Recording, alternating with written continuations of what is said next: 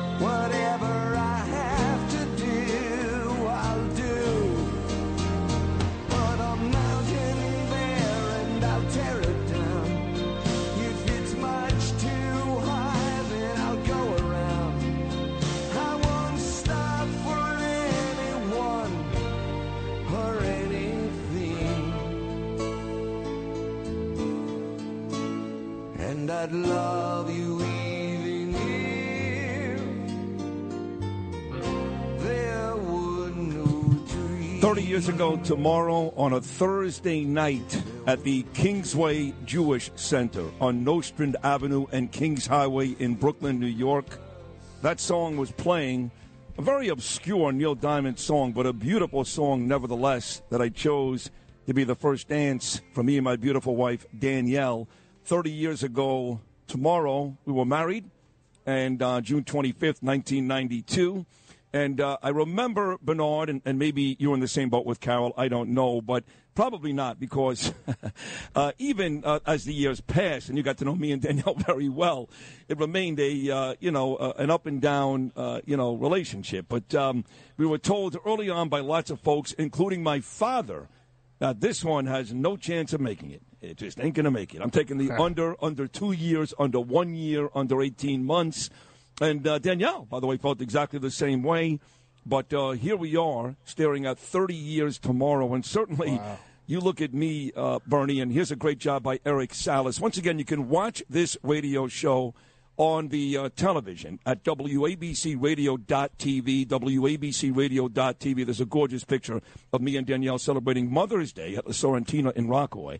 But um, you look back at all the issues I've had the drugs, the drinking, the gambling, all the stuff that put me in the papers, all the suspensions and the firings, and having to move from state to state and from one day to the next, not knowing whether or not we can pay our rent, let alone our mortgage for our children. And the fact that uh, this beautiful girl, who was a, a, a successful attorney, very successful, absolutely gorgeous, we all agree on that, uh, stuck with me is a testament to her love for me, I guess, or she's just codependent. Oh, but no, of course it is. of course it is. You kidding me? so tomorrow we celebrate the 30 years, and you're already there, right, Bernard? You, you and Carol Bernard, the great Bernard McGurk. I think you're at 31, right? That is exactly right. 31 years with my beautiful wife, Carol, who is, uh, without her, I, I wouldn't be here right now. Honestly, I, I can say that with uh, sincerity. So, yes, I'm in the same boat. You're in the But, same uh, boat. but, but we nobody had predicted it wouldn't last. But Right, uh, right, you, you, you never know, though. I mean, these days, I think the divorce rate is way over 50%. Way over Uh, 50%. That's why Danielle's so successful. She's a divorce attorney. Ah, yes. That she realized what a, what, what, a, what kind of hell it is to go through a divorce and was like, I ain't having any of it. I'm sticking with this guy. well, listen, it's true. I mean, above and beyond the fact that she loves me and uh, she does see the horrors of No, it every day. listen, It's I horrible. Horrible. Especially when there's children involved, as you know, Bernard. It just becomes really, really sad for everybody. It's just it's just so, so ugly, and uh, but I do know that she loves you. I'm just kidding, really, when I say that. But uh, but but the you know the getting entangled in a divorce is really is just. I mean, it's horrible. It's so depressing. It takes a toll on everyone, and as you point out, the kids as well. The financial cost of it, and then it just just does. It's just horrible. It's just not. It's not even worth it, really. And she came close, believe me. I mean, I don't know how many parents, and I admit some of this stuff with the utmost embarrassment. I do. Uh, people often say, I have no remorse. I did what I did in my life, and that nonsense. I, I, I'm remorseful about a ton of things. I wish I can change a ton of things, and certainly having her take my daughter Ava when Ava was one to rehab to visit daddy was uh, was one of the more embarrassing moments of my life, or even getting arrested in front of my children, which is basically why I'm uh, sober today.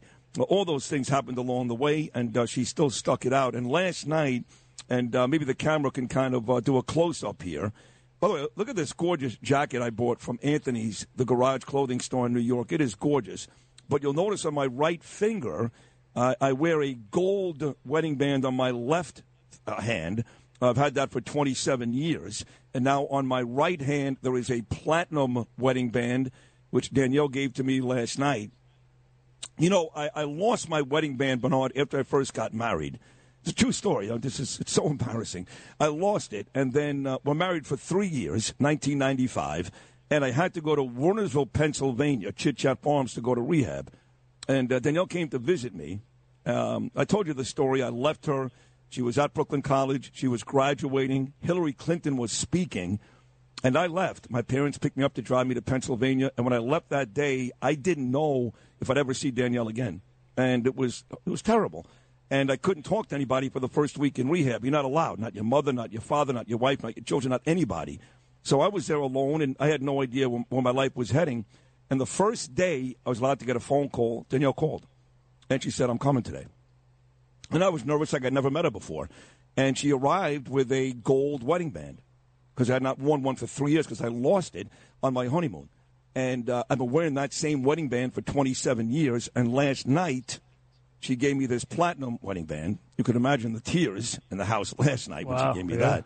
And I'm wearing it this morning. Tomorrow is actually, is actually the anniversary. We can go to the River Cafe, have a beautiful night.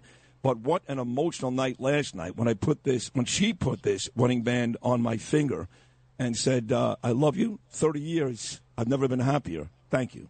My God, Bernie. I, I mean, I hear you getting very emotional right now, and uh, yeah, that, that's uh, that's touching. That's moving. Wow. So uh, I didn't realize uh, this was transpiring last night in the Rosenberg household, but it sounds like a beautiful thing, and uh, I'll bet it uh, culminated in, uh, you know, well, it, we we won't talk about it on the radio. Oh, but you, about you, that? you- you are exactly right. Whatever you're picturing, just uh, double it. wow.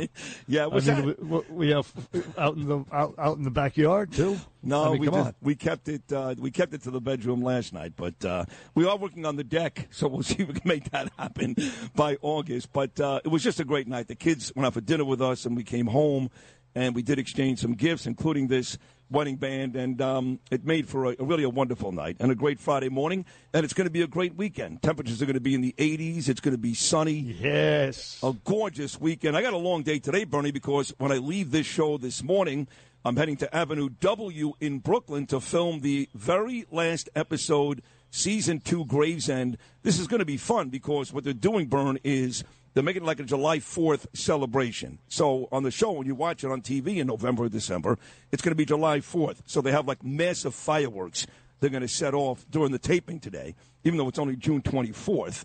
It's going to be a July 4th celebration, and every member of the cast is going to be there today. So Bo Dietl's going to be there, Chazz Palminteri, Fran Drescher, Chris Marmondo, Peter Gordio, uh, Vinny Pastore, you name it, they're all going to be there on set.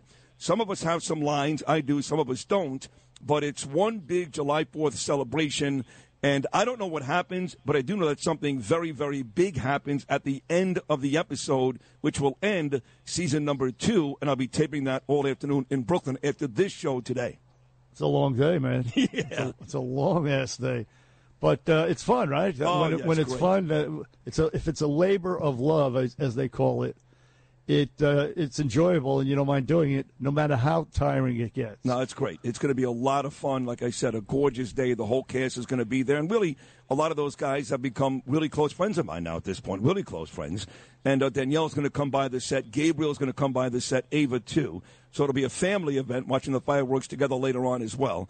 So it's going to be one big, uh, beautiful weekend. Again, dinner at the River Cafe, which is one of my favorite restaurants in the world in Brooklyn, Dumbo coming up uh, tomorrow night. And the good news, Bernie, is thanks to the Supreme Court yesterday, if I want to go to any of these places in the very, very near future and carry a gun, which I don't right now, but if I want to, I could. That's kind of good, right? Uh, well, yes, you could. Actually, it do- doesn't. Uh, it doesn't kick in for another few months. So no, months, you couldn't. right. You couldn't today. Not today, But right? no, no. But uh, eventually, and again, you still have to go through this uh, process of applying and background checks and screenings and all this stuff. I mean, it depends on you. You, you know, your, your past. You, you know, I don't know if I could uh, actually get through the uh, the paperwork to uh, receive a, a pistol. I'm not sure if I could or not because of uh, some of my transgressions as a youth.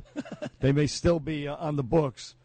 Uh, but the, either way, yeah, that kicks in. But for most people, yes, uh, it is a huge, huge decision. I, mean, just the law. The law here was uh, was hundred years old. You could not carry a pistol uh, in public unless you had a very, very special reason for it, an extremely special reason. And, and a lot of celebrities invoked a, a special reason and got it. You know, people like Howard Stern and Imus, both of them had uh, pistols. But now everybody can do it. You don't need, you ju- just have to say, I want to defend myself. It just it, exactly the same thing you would say if, if you uh, were in your home. Because a lot of people have pistols.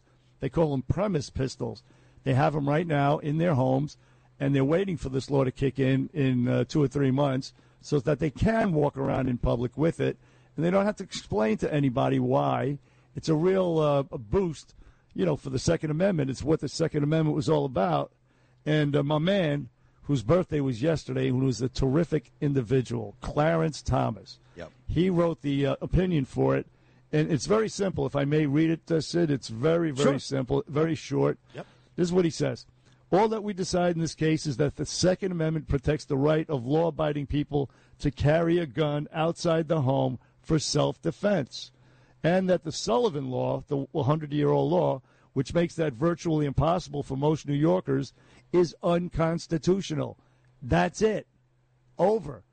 The Sull- Sullivan Law's out. You don't have to. You don't have to plead and beg and make things up. Oh, I got this, and I saw this guy waiting for me, and I'm so afraid. You don't do any of that crap. Just tell them I want it for self-defense. Yep. And if you don't have a police record and you pass the screenings and all that crap, uh, you'll get the gun. Now they may tinker with it and, and come up with new laws that people will challenge in court and delay the process. But uh, as of now, that's all it is. If it, you know, we wait for it to kick in, you make the application as it is now, similar to a premise permit, and you got it. You're out there, and so a lot of people are obviously uh, pissed off, and you hear you know all kinds of people freaking out. But I don't, I don't believe the, the freaking out is warranted. I really don't. Well, of course, uh, the very top of that list is our governor, Kathy Hochul. She has ripped the Supreme Court gun ruling as reckless. No surprise there. Of course, it was up to her. You say this all the time, Bernie. I think you're right. The left would take uh, every gun off the street, even from responsible gun owners, and which, by the way, uh, are a lot more than the criminals. The criminals uh, do the crime, so it seems like they're running the show. They're not. Uh, there's a ton more responsible gun owners that we never talk about that, uh, according to the Second Amendment, have a right to carry a gun. But uh, of course, Kathy Hochul doesn't care about that. So she's at the very list, uh, very top of the list of folks who hated the Supreme Court ruling yesterday. No, and she's uh, she's dumb. She's stupid. She doesn't make any sense. As a matter of fact, Lou, if you don't mind, uh, cut four. Sid, you want to hear this lady? Sure. She she absolutely uh, embarrasses herself. Uh, cut number four, Hochul on the uh, new Supreme Court uh, New York gun law. Go. I'm sorry this dark day has come. That we're supposed to go back to what was in place since 1788 when the Constitution of the United States of America was ratified. And I would like to point out to the Supreme Court justices that the only weapons at the time were muskets. I'm prepared to go back to muskets. I don't think they envision the high capacity assault weapon magazines intended for battlefields as being covered from it, but I guess we're just going to have to disagree. Look, uh, it, it's concealed carry. It, it, this, this this revolves mostly around pistols, not not AR-15s or anything like that. Right. And so she what she's she's not making any sense whatsoever. She never does. And, and no, she never does. She's she really is dumb. And uh, the the law, by the way, just just look at look, look at Florida. So now we have the same law as Florida. What they're saying is that people will go to ballparks, people will go to bars and restaurants, people will take public transit, and it'll be like the Wild West, as Eric Adams said. People will start shooting each other over minor uh, beefs and all that stuff. Does that happen in Florida? No. Does, does that happen outside the eight states that have these restrictive laws? You never read about anything like that. Never. Never. Never. So, so why why project and say that that's going to happen here when it doesn't happen in any of the other states? It's stupid. And of course, uh, this is the last weekend where you can, if you haven't made up your mind yet, you are running out of time. Tuesday is the 28th. Tuesday is primary day. So if uh, Kathy Hochul makes you nauseous, as she does Sid and Bernard, here's your opportunity to go out and vote for the Republican of your choice, assuming that's the way you're going to go and not vote for Tom Suozzi or Jumaane Williams. Four very good candidates here Lee Zeldin, Andrew Giuliani, Rob Astorino, and Harry Wilson. I started off in the Zeldin camp. I'm in the Giuliani camp. Bernie is in the Astorino camp, but uh, certainly shares the same respect uh, that I have for Andrew Giuliani. Uh, I still think Lee Zeldin is going to win. Uh, I'd love to see Andrew win. I do think it's a two man race. No disrespect to Rob Astorino, who I like very much and has been very impressive in these three debates. Uh, I don't think he's got a shot. I think it comes down to Zeldin and Giuliani, and uh, my fear is is that Zeldin will will edge Giuliani by six or seven points. But um, if not, then hopefully Andrew Giuliani is your winner on Tuesday. Either way, Tuesday is a huge, huge day, and I just really want to compel you folks to get involved and vote because this one is about as important as any in my 55 years on this planet. Yeah, indeed, uh, it is r- really pivotal. It's, it's going to determine the future of New York. If I were a betting man, Sydney, Yeah. check this out. I'd vote uh, and say that uh, Giuliani's going to win it I all. hope you're right. I hope you're right. I'm I'm, I'm, I'm backing Astorino, but uh, I've come to the conclusion that uh, Giuliani, amongst the uh, these are remember Republican voters. Yep. Even though it is deep blue New York, there are Republicans, and I think he's done enough uh, in the debates. Oh, he's I won know them. O- He's O'Reilly says that most most people don't watch the debates, but uh, Well, that's fine, but we watched the debates, and and I think Astorino was very, very good. I think he came in second. I said this every time. Yeah. Giuliani won every debate. He did. Uh, those those that are inclined to vote, they're engaged, and they I I, I believe that they did watch the debates. Yep. And that's why I, I would put my money on a Giuliani victory. Although yes, I'm sticking with my uh, endorsement of Astorino because I'd be a weasel not to. right. No, you're right. Uh, well, I'm being a weasel, but I uh, I hope you're right. I No, no, no, no, no. I don't mean to imply that. At No, all. no, it's okay. Uh, I still like Lee, and believe me when I tell you the beautiful picture that Peter King sent you and I last night. He said that uh, Lee Zeldin about to go nuclear on Yeah, Sid was- Rosenberg. That was, that was his, his funny. exact quote. I hope Peter didn't tell him what he clearly doesn't know that I've been cozying up to Andrew. But um, at any rate, it was him, Peter, and uh, Esposito. But uh, we'll see. If Zeldin wins, believe me, I'll be very, very happy. I'd much rather have Lee Zeldin, of course, and Kathy Hochul. You and I will rally around whoever wins. Of I mean, course, come on. of course. And by the way, talking about uh, Jennifer Esposito, folks, don't forget, celebrate Pride Month. 77 WABC is giving away limited edition 77 WABC Pride pins. Add Pride Month to your 77 WABC 2022 pin collection. To get yours, just go to WABCRadio.com slash pin and celebrate Pride Month with 77 WABC and add Pride 2022 to your collection. That's WABCRadio.com slash pin, WABCRadio.com slash pin. And of course, uh, today is the big celebration here at ABC for uh, Pride Day, if you will. And uh, let's not forget that Esposito, although pictured with Peter King and Lee Zeldin last night, she will be the lieutenant governor no matter who wins. She's running unopposed, so if Giuliani wins, if Astorino wins, she's going to get that job. And a lot of folks are very impressed with her. In fact, some thought she may run for mayor and edge out Curtis Sliwa if she decided to stick around for the Republican nod. But at any rate, she's a very impressive woman. She's gay, so uh, she would have been a very good guest on this show today. But we have Perez Hilton instead. Perez Hilton. All right, what, what's he running for? Uh, does he st- Is he still relevant? I mean, is he still doing stuff, or what, what- what's the I, deal I, with I, him? think so. I don't even know. I can't lie to you. I, don't mean, know. I don't can know. we book? Can we book Paris Hilton instead? I mean, Uh, uh, T.Y. Paris Hilton. Hilton. I know. I'm with you. I'm with you. All right. So anyway, right. we got a big day ahead. We are going to talk to uh, Andrew Garbarino. Once again, Bernie and Sid have gotten uh, involved in, in ugliness. Uh, we didn't want to do it, but uh, it happened. Cornicelli running against Garbarino, accusing him of all kinds of things, including uh, the, the rhino being a rhino and voting uh, for January and calling January 6th, I should say, an insurrection. And uh, that did piss you and I off in a big way yesterday. Absolutely. I mean that. Uh, if, if you know, it's not gonna. I'm not gonna back away from that when he shows up. He, it, supposedly, according to uh, Cornicelli, it's on his website. And uh, if it's on his website, and I'm going to go to it now and, and, look, uh, I don't know how he backs out of it. I, I just don't know how he weasels out of that because uh, in, in, calling it an insurrection is what um, uh, Joe Scarborough says. It's what uh, you know. It's what it's what uh, Joy Reid says. Yep. So uh, I mean, you, you're down. You, you're agreeing with those people? Are you kidding me? And then, of course, the question is, uh, how many people were arrested for insurrection, which is a legitimate charge down in, in D.C. And the answer is none. Right. So what, why are you calling it an, ins- an insurrection? What are you doing? What, what, what is your end game? Yep. That's a great question. So get ready. Andrew Garbarino will be here at 740. 1-800-848-WABC. 1-800-848-9222. Off to a great start.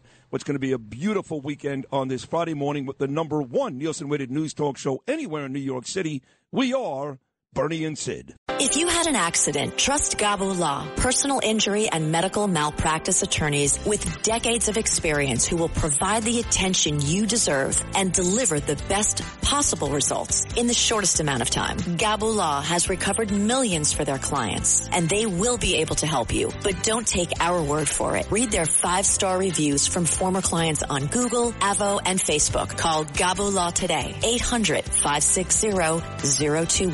800-560-0214 for a free consultation or email them at info at gabolaw.com. That's G-A-B-O law.com. Gabo Law, where winning is no accident. Bernie and Sid in the morning. on the Red Apple Podcast Network. Here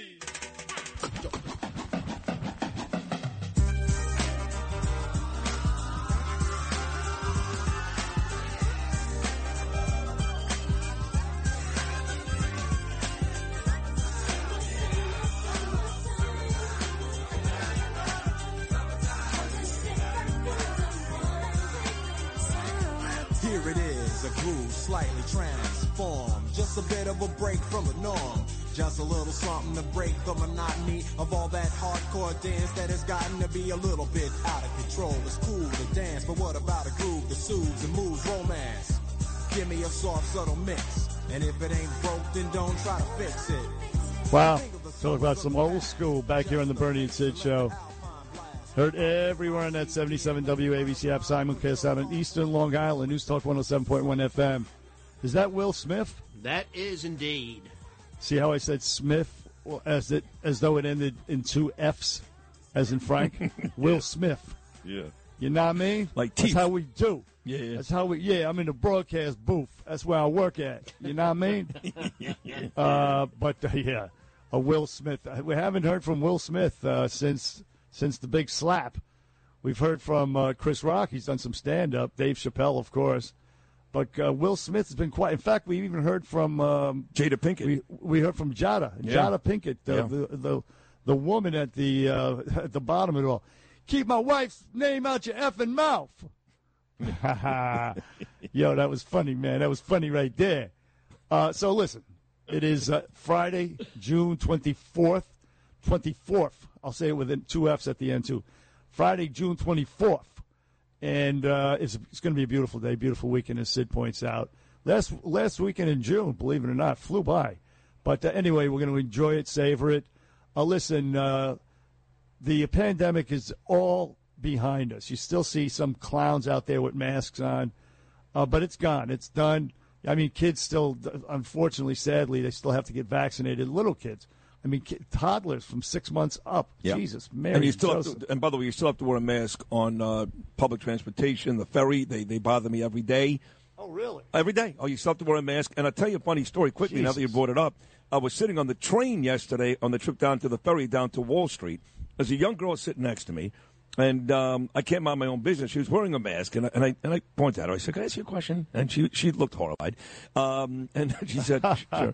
Uh, I said, Why do you wear that mask? Like, do your parents make you wear it? How old are you? She said, I'm, I'm 18. Uh, she said, No, I wear the mask because that's the rule. And she said it like that, like like a dick. I wear the mask because, because that's the rule. And I was like, okay, listen, you're a better person than me. I don't follow the rules. Thank you very much. Have a nice weekend. That was it.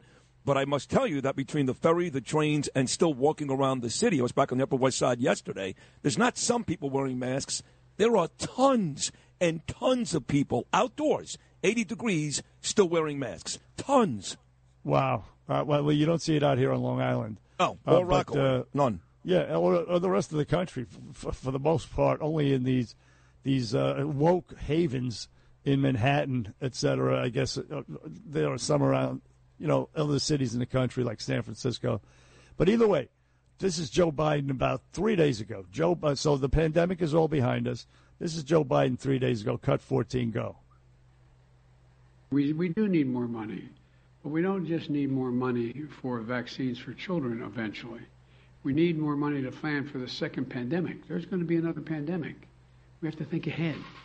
And that's not something the last outfit did very well. That's something we've been doing for fairly well. That's why we need the money.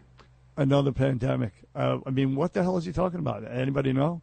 Second pan. Anybody, anybody heard anything about a, another pandemic? No. I mean, maybe sometime down in, in in the next fifty years there might be, or something like that, unless they have something up their sleeve for uh, November, because they know they're going to lose, and maybe they're uh, plotting something uh, for uh, you know the voting mail-in ballots or something like that, and he let the cat out of the bag. I don't know, but uh, maybe he doesn't even know. In fact, that's probably the case. He doesn't even know what the hell he's talking about. So, uh, so disregard. Second pandemic, Joe Biden, shut up. Uh, listen, on the, uh, the the Supreme Court gun law, I have another. Uh, I have some more. Eric Adams. This is what he said yesterday on this uh, gun law, which is going to allow peop the average Joe to apply for a gun and have it. And by the way, uh, what it means is you're going to have more good guys with guns, more good guys on the subway with guns. I think that's a good thing.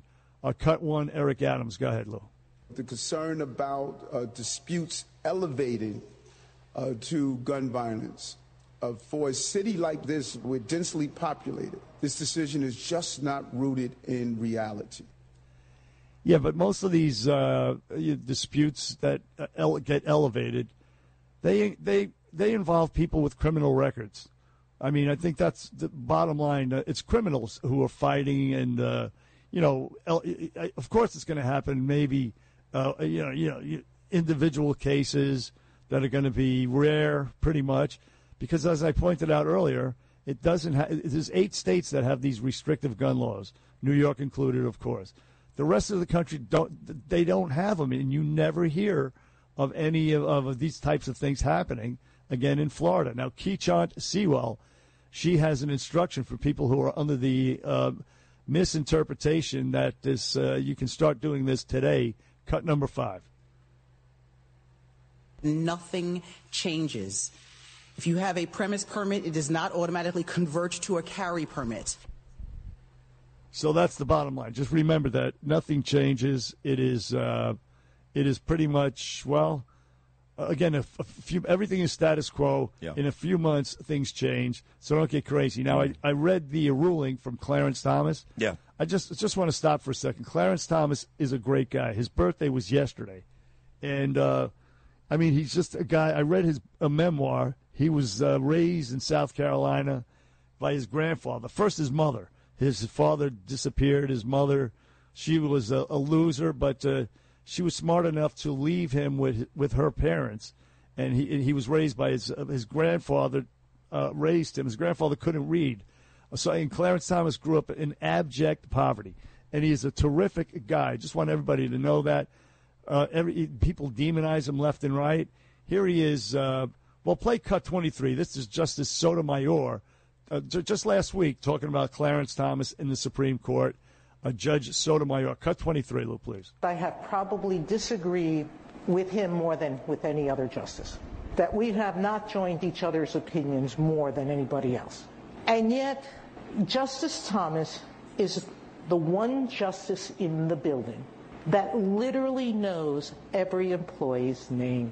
He is a man who keeps cares deeply about the court as an institution, about the people who work there, but about people. He has a different vision than I do, but I think we share a common understanding about people and kindness towards them.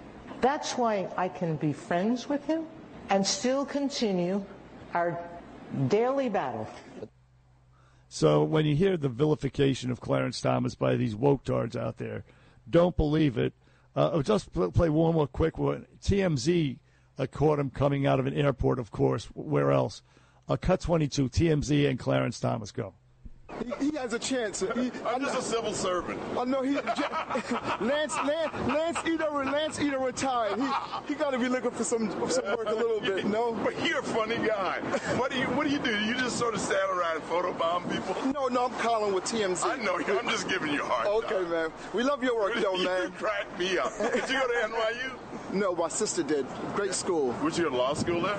No, she did. Um, she's a she's a actually she did journalism also. Yeah, but it's a she wonderful just school. yeah. So you go around bothering people? No, no. Actually, we, we find interesting people. what did you have to What did you have to eat? I know you was No, like no, steak no. dinner. No, no, no. Come on, man. Come on. So that was just a, a, a moment. He's a jovial guy. I actually met him once at a party in D.C. for uh, Rush Limbaugh, and he cracked jokes. I was standing with him, Brit Hume, and uh, Tony Snow. He c- cracked a, a, an X-rated joke, and uh, he was just like that. He laughed like that. Uh, he's just a great guy. So, so, and he was he wrote the opinion for this uh, Supreme Court case uh, that was handed down yesterday on the Bernie and Sid show. One 888 We're coming right back, ladies and gentlemen. Oh, you know what we're doing? Traffic and sports is coming up next, but right now it is time for the 77 WABC clip of the day. 77 WABC is celebrating 100 years. Premiering July 3rd at 3 p.m., it's episode 6 in the critically acclaimed radio documentary series we highlight. WABC morning shows Waking Up New York since 1921. That's the name of the series. Here, Rudy Giuliani talks about Harry Harrison. Rudy Giuliani. I can recollect the discussions about doing a special day for Harry Harrison, and that wasn't hard. We did it on April 25th, 1997, but uh, Harry was New York. He typified New York. He spoke for New York. Just about everybody in the city knew him and knew who he was. Sometimes they thought he was the mayor and not me. That was a little embarrassing, but of course, I used to say, well, he's just the mayor in the morning. Then I get up and I take over. This is Sid on Sports. Sponsored by Peerless Boilers on 77 WABC. Unbelievable game at Yankee Stadium last night. The two best teams inside the American League, the Yankees and the West leading Houston Astros. Many feel the preview of this year's ALCS went head to head. The Astros jumped out to an early 3 0 lead. Then Giancarlo Stanton hit a monster 3 run home run to tie it. Then Houston again took a 3 run lead and led the Yankees 6 to 3. And of all people, Aaron Hicks turned out to be the Yankee hero last night. And the pitch. High drive, right field. There it goes. See ya. There's the home run. He ties it with one swing. It is 6 6. Michael Kay. Yes, network on the call. Hicks three run home run tied it at six, and then the Yankees win the game behind All Rise. Driven down the left field line. It is a base hit.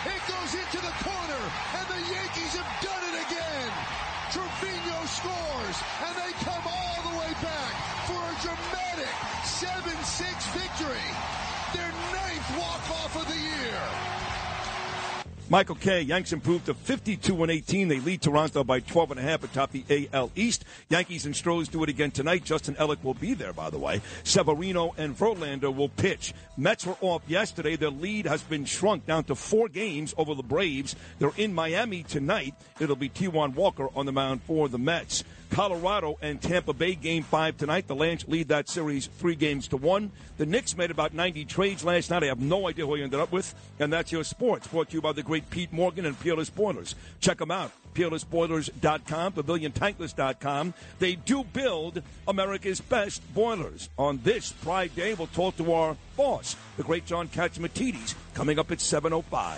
With sports, I'm Sid.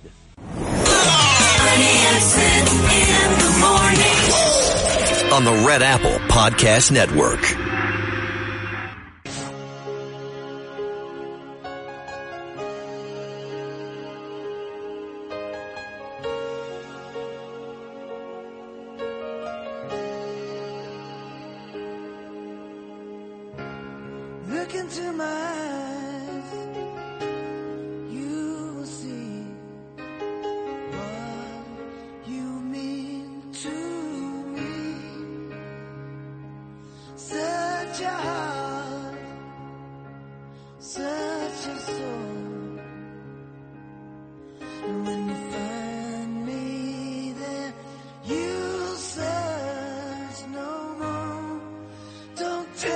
Salas doing a great job here on WABCRadio.tv of putting pictures up of my beautiful wife, Danielle. That was the first disagreement. Well, maybe not the first, but one of the early disagreements. I picked that Neil Diamond song that we used at the top of the show for our first dance, and she wanted that song. Got married back in June of 1992. That Bryan Adams song was really, really popular. And I swear, Bernie, we must have gone to for some reason, like all my friends got married between 91 and 94 in June, you know.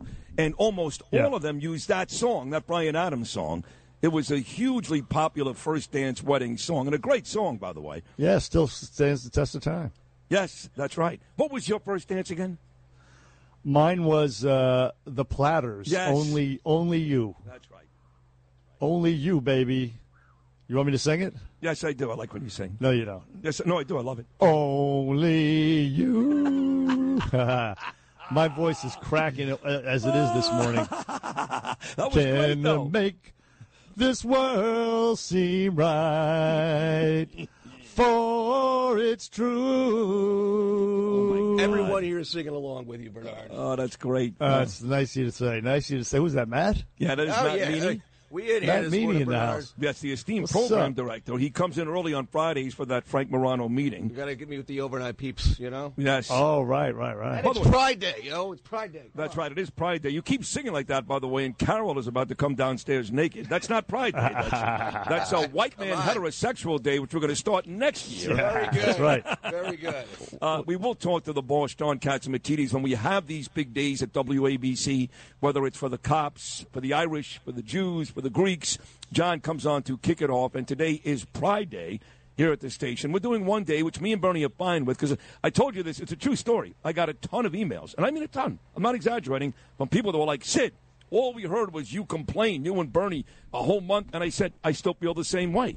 I think a whole month uh, for Pride is ridiculous. It's insulting. But to do it for one day, absolutely we should do that. And we're doing that today. So John Catsimatidis Yeah. will join us at 7.05.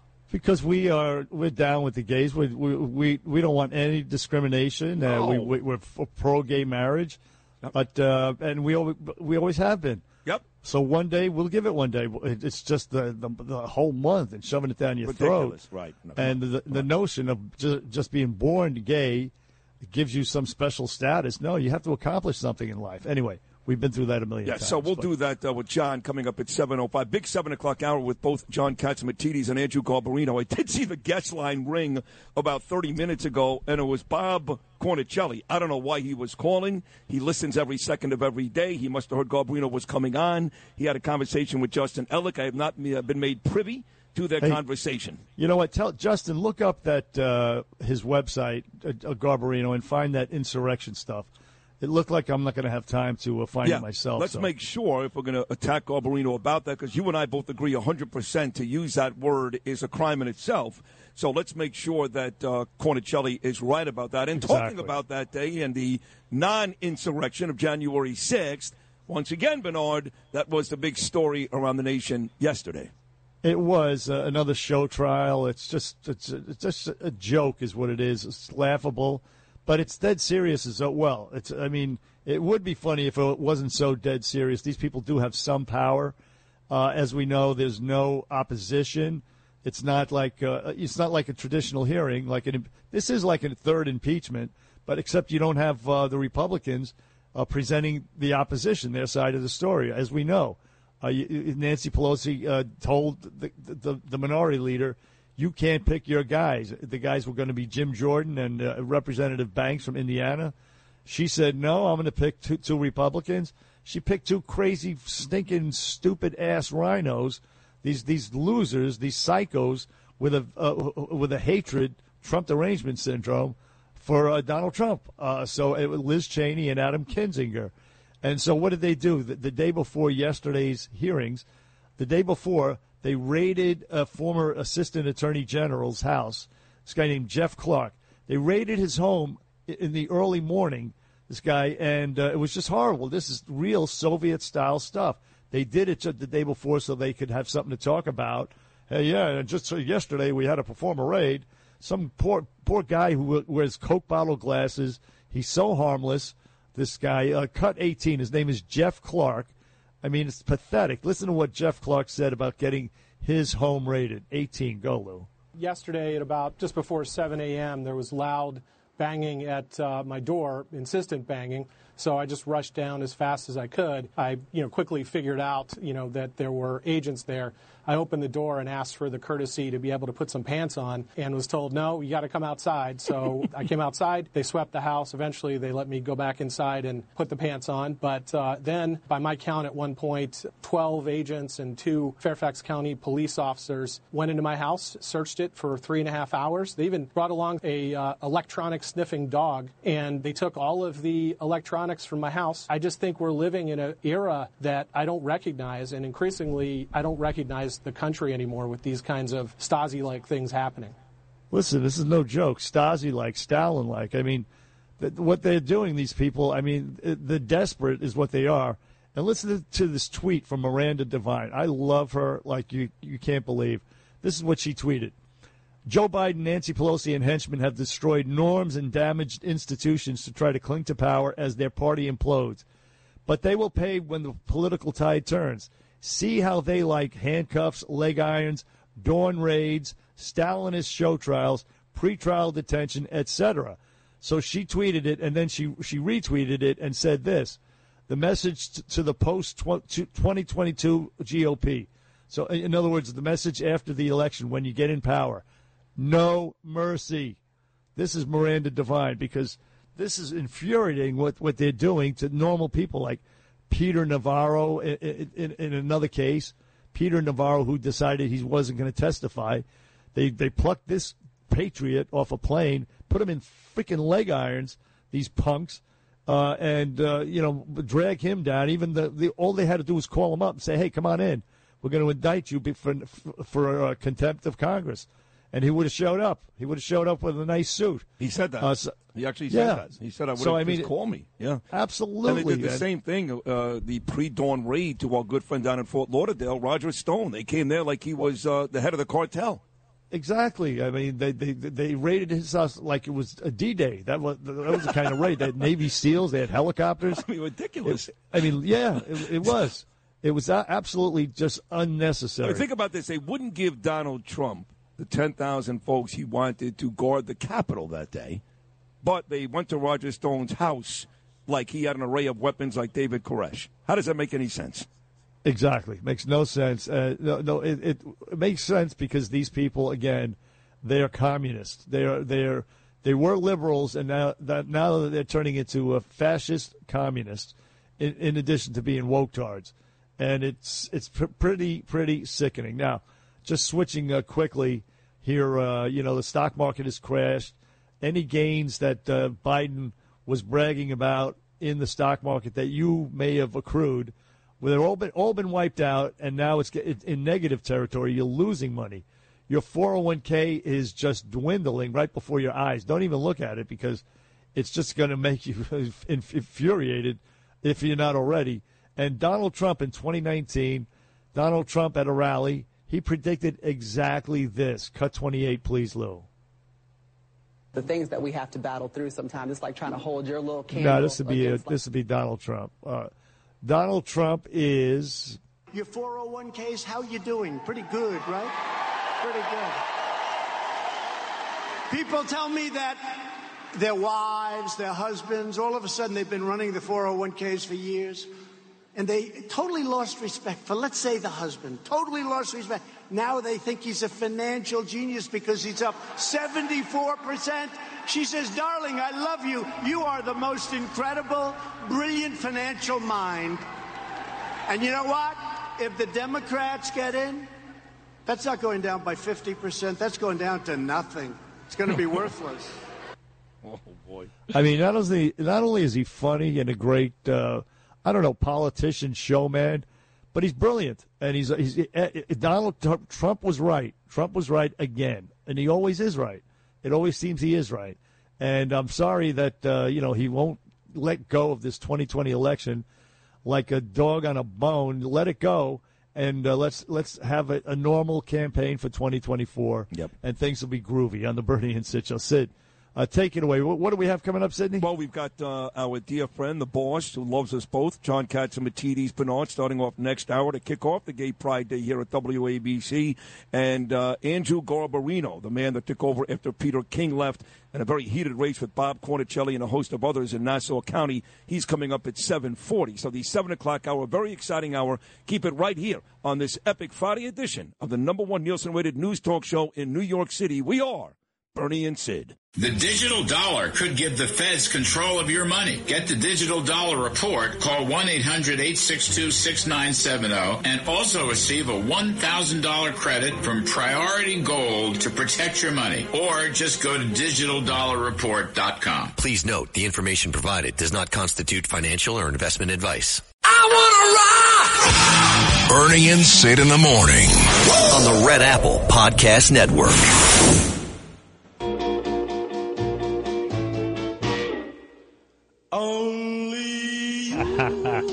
nice. Ah, this is funny. Can make this world seem right. Sing it, Pete. Yeah, this is my wedding song. Call me you. When is your anniversary? It's in June too, isn't it? I'm sorry? Isn't your anniversary in June too?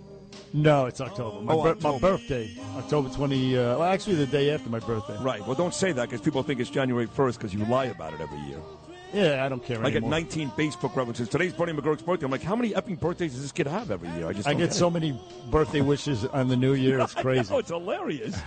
it's hilarious. By the way, Corey Zelnick just uh, sent me a post from my Instagram story walking down the streets of New York on this beautiful morning, wishing uh, both Danielle and I, he's good friends with Danielle too, a happy anniversary. And uh, you know him uh, as well as I do. He's such a lovely guy. It was, He such, really a, is, it was yeah. such a beautiful message that I did post it on my Insta story. So, and he's got a beautiful wife too, Jessica. They just got married last year. So, thank you, Corey Zelnick. Uh, it was uh, very, very sweet. Uh, speaking of beautiful guys, uh, the owner of the WABC of WABC Radio and Red Apple Media, uh, John Catsimatidis, uh, he, he was just in earlier this week for you, Sydney, Yes, he on was. Wednesday, and he did a. He's he's he's a terrific radio host. In addition to being a, an oil exec and uh, a supermarket mogul and all that stuff. And by the way, talking about beautiful wives, whether it's Danielle, your wife Carol, or Corey's wife Jessica, how about the beautiful and great Margo Catsimatidis? Absolutely. Oh, just the, the sweetest woman you can't imagine. John got very, very lucky there. Uh, anyway, let's bring him in. He, by the way, the host of the Cats at Night at 5 o'clock, Cats Roundtable Sunday mornings at 8 o'clock, Mr. Catsimatidis, the Cat Man. Good morning, sir. Good morning, guys, and uh, always good to talk to you. I mean, uh, you you guys get up early, and uh, you you you have the greatest show around. I mean, people want to listen to you, and uh, and uh, that's really important. Thank well, you, thank you. John. That- that's Thank you. very. that- I'm blushing. I can tell you that right now. But uh, John, John Catsimatidis, it is uh, we celebrate everything here on this station because you are such a good guy, and uh, all ethnicities and first responders, et cetera, et cetera. And today is Pride Day on 77 WABC. Uh, tell us about Uh, that. You know, we, we we love New York City. We all do love New York City. It's the greatest city in the world, and we're all working hard to make sure it stays the greatest city in the world. And uh, it is also the most diverse city in the world. It's, uh, open to every immigrant. It is open to every uh, group of uh, of people. Uh, don't forget the original reason the Pilgrims came to America. They wanted to be able to to be free, and that's what our Constitution. That's what our our our country, and this is what our uh, city is all about. And uh, uh, the Gay Pride uh, Day is to uh, show our diversity, and we welcome all groups and putting New York City together and, and keeping people together, uh, and uh, and and not an ounce of prejudice in anybody, and that is the most important thing. Uh, I remember when there was prejudice against Italians, there was prejudice against Greeks, there was prejudice against blacks, there was prejudice against everybody. Well, let's let's look forward and not look backwards. And you know, I, look, and I don't want to take down the statue of Columbus. I mean, No. history is history. Whatever happened in the past happened in the past, and we can't put blindfolds on. But uh, going forward, and uh, always the most diverse city in the world, and we have to be the the the station. WABC is how did, how did Tony Orlando? I spoke to Tony Orlando last night. Uh, the most iconic station in the world, and it's the call signs that everybody recognizes worldwide. And we stand for diversity, and we stand for bringing everybody together. And I think that's that's what it's all about. No, listen, we agree certainly, and we, we love uh, putting on these days. And uh, you know, Bernie's had some great times here with Peter King on St. Patrick's Day. You guys bestowed the honor on me, John, you and Margo, of being the Grand Marshal a couple of years ago for Israeli Independence Day, which I still have pictures of and photos in my house. That was a great day. So I think we uh, we do a good job with that, based upon, of course, your leadership. But I would ask you if sometimes you go a little too far. I I mean, the truth is, while we love these days, and a day is fine, we start doing months and we start uh, developing policy and legislature based on some of these things. That's where uh, it starts getting out of hand. And I do think that we do do that in this country today. We're going to be honest, John, and we're always honest on this station. One we day, always want you to be honest. Right, And- so- so and- one- and one- if- one- one if- day- if- one- one if- day for gay pride is great. Is doing anything wrong, Right. And you think I can fix it? You tell me. Well, what I'm saying is, one day for great for gay pride is great. One day to honor African Americans is great. One day to, um, uh, to honor Jews is great. But I think we've gone too far in this country today and gone overboard with some of these groups. It is certainly possible that we're doing that, and uh, we should all talk about it at least, because being able, part of our freedom of speech is part of our diversity, and uh, be able to talk about it without getting people mad at you. Uh, and uh, look, I, I did that on Monday, and I did that on Tuesday, and I did that on Wednesday on our five o'clock show. We we we uh, talked to uh, our black community on on uh, Monday. We talked to uh, uh, Mayor Eric Adams. We talked to Reverend Al uh, Car- Carfield. We talked to Reverend uh, A.R. Bernard about what's going on in the black community. And the black community was almost uh, uh, held in, you know, I, I hate to say the word like this, almost held in slavery to the Democratic Party. And they're not, they're not, in, in, in the Democratic Party right now, there's a war going on within the Democratic Party about uh, why is the Democratic Party hate religion? Why does the Democratic Party uh, uh, hate, uh, you know, uh, hate uh, Israel, hate Jews, et cetera, et cetera? So there, there's a war within the Democratic Party. We talked about that on Monday, and we talked about it on Tuesday and we said why, and we brought the Jewish community in, uh, and and said, look, the Jewish community always supported the Democratic Party. Why don't the Democratic Party have the courage to stand up against the woke culture Yep. that are trying to change our city and change our country and make our the, the- make the criminals king instead of uh, worrying about the eight and a half million citizens in the city of New York that want to feel safe.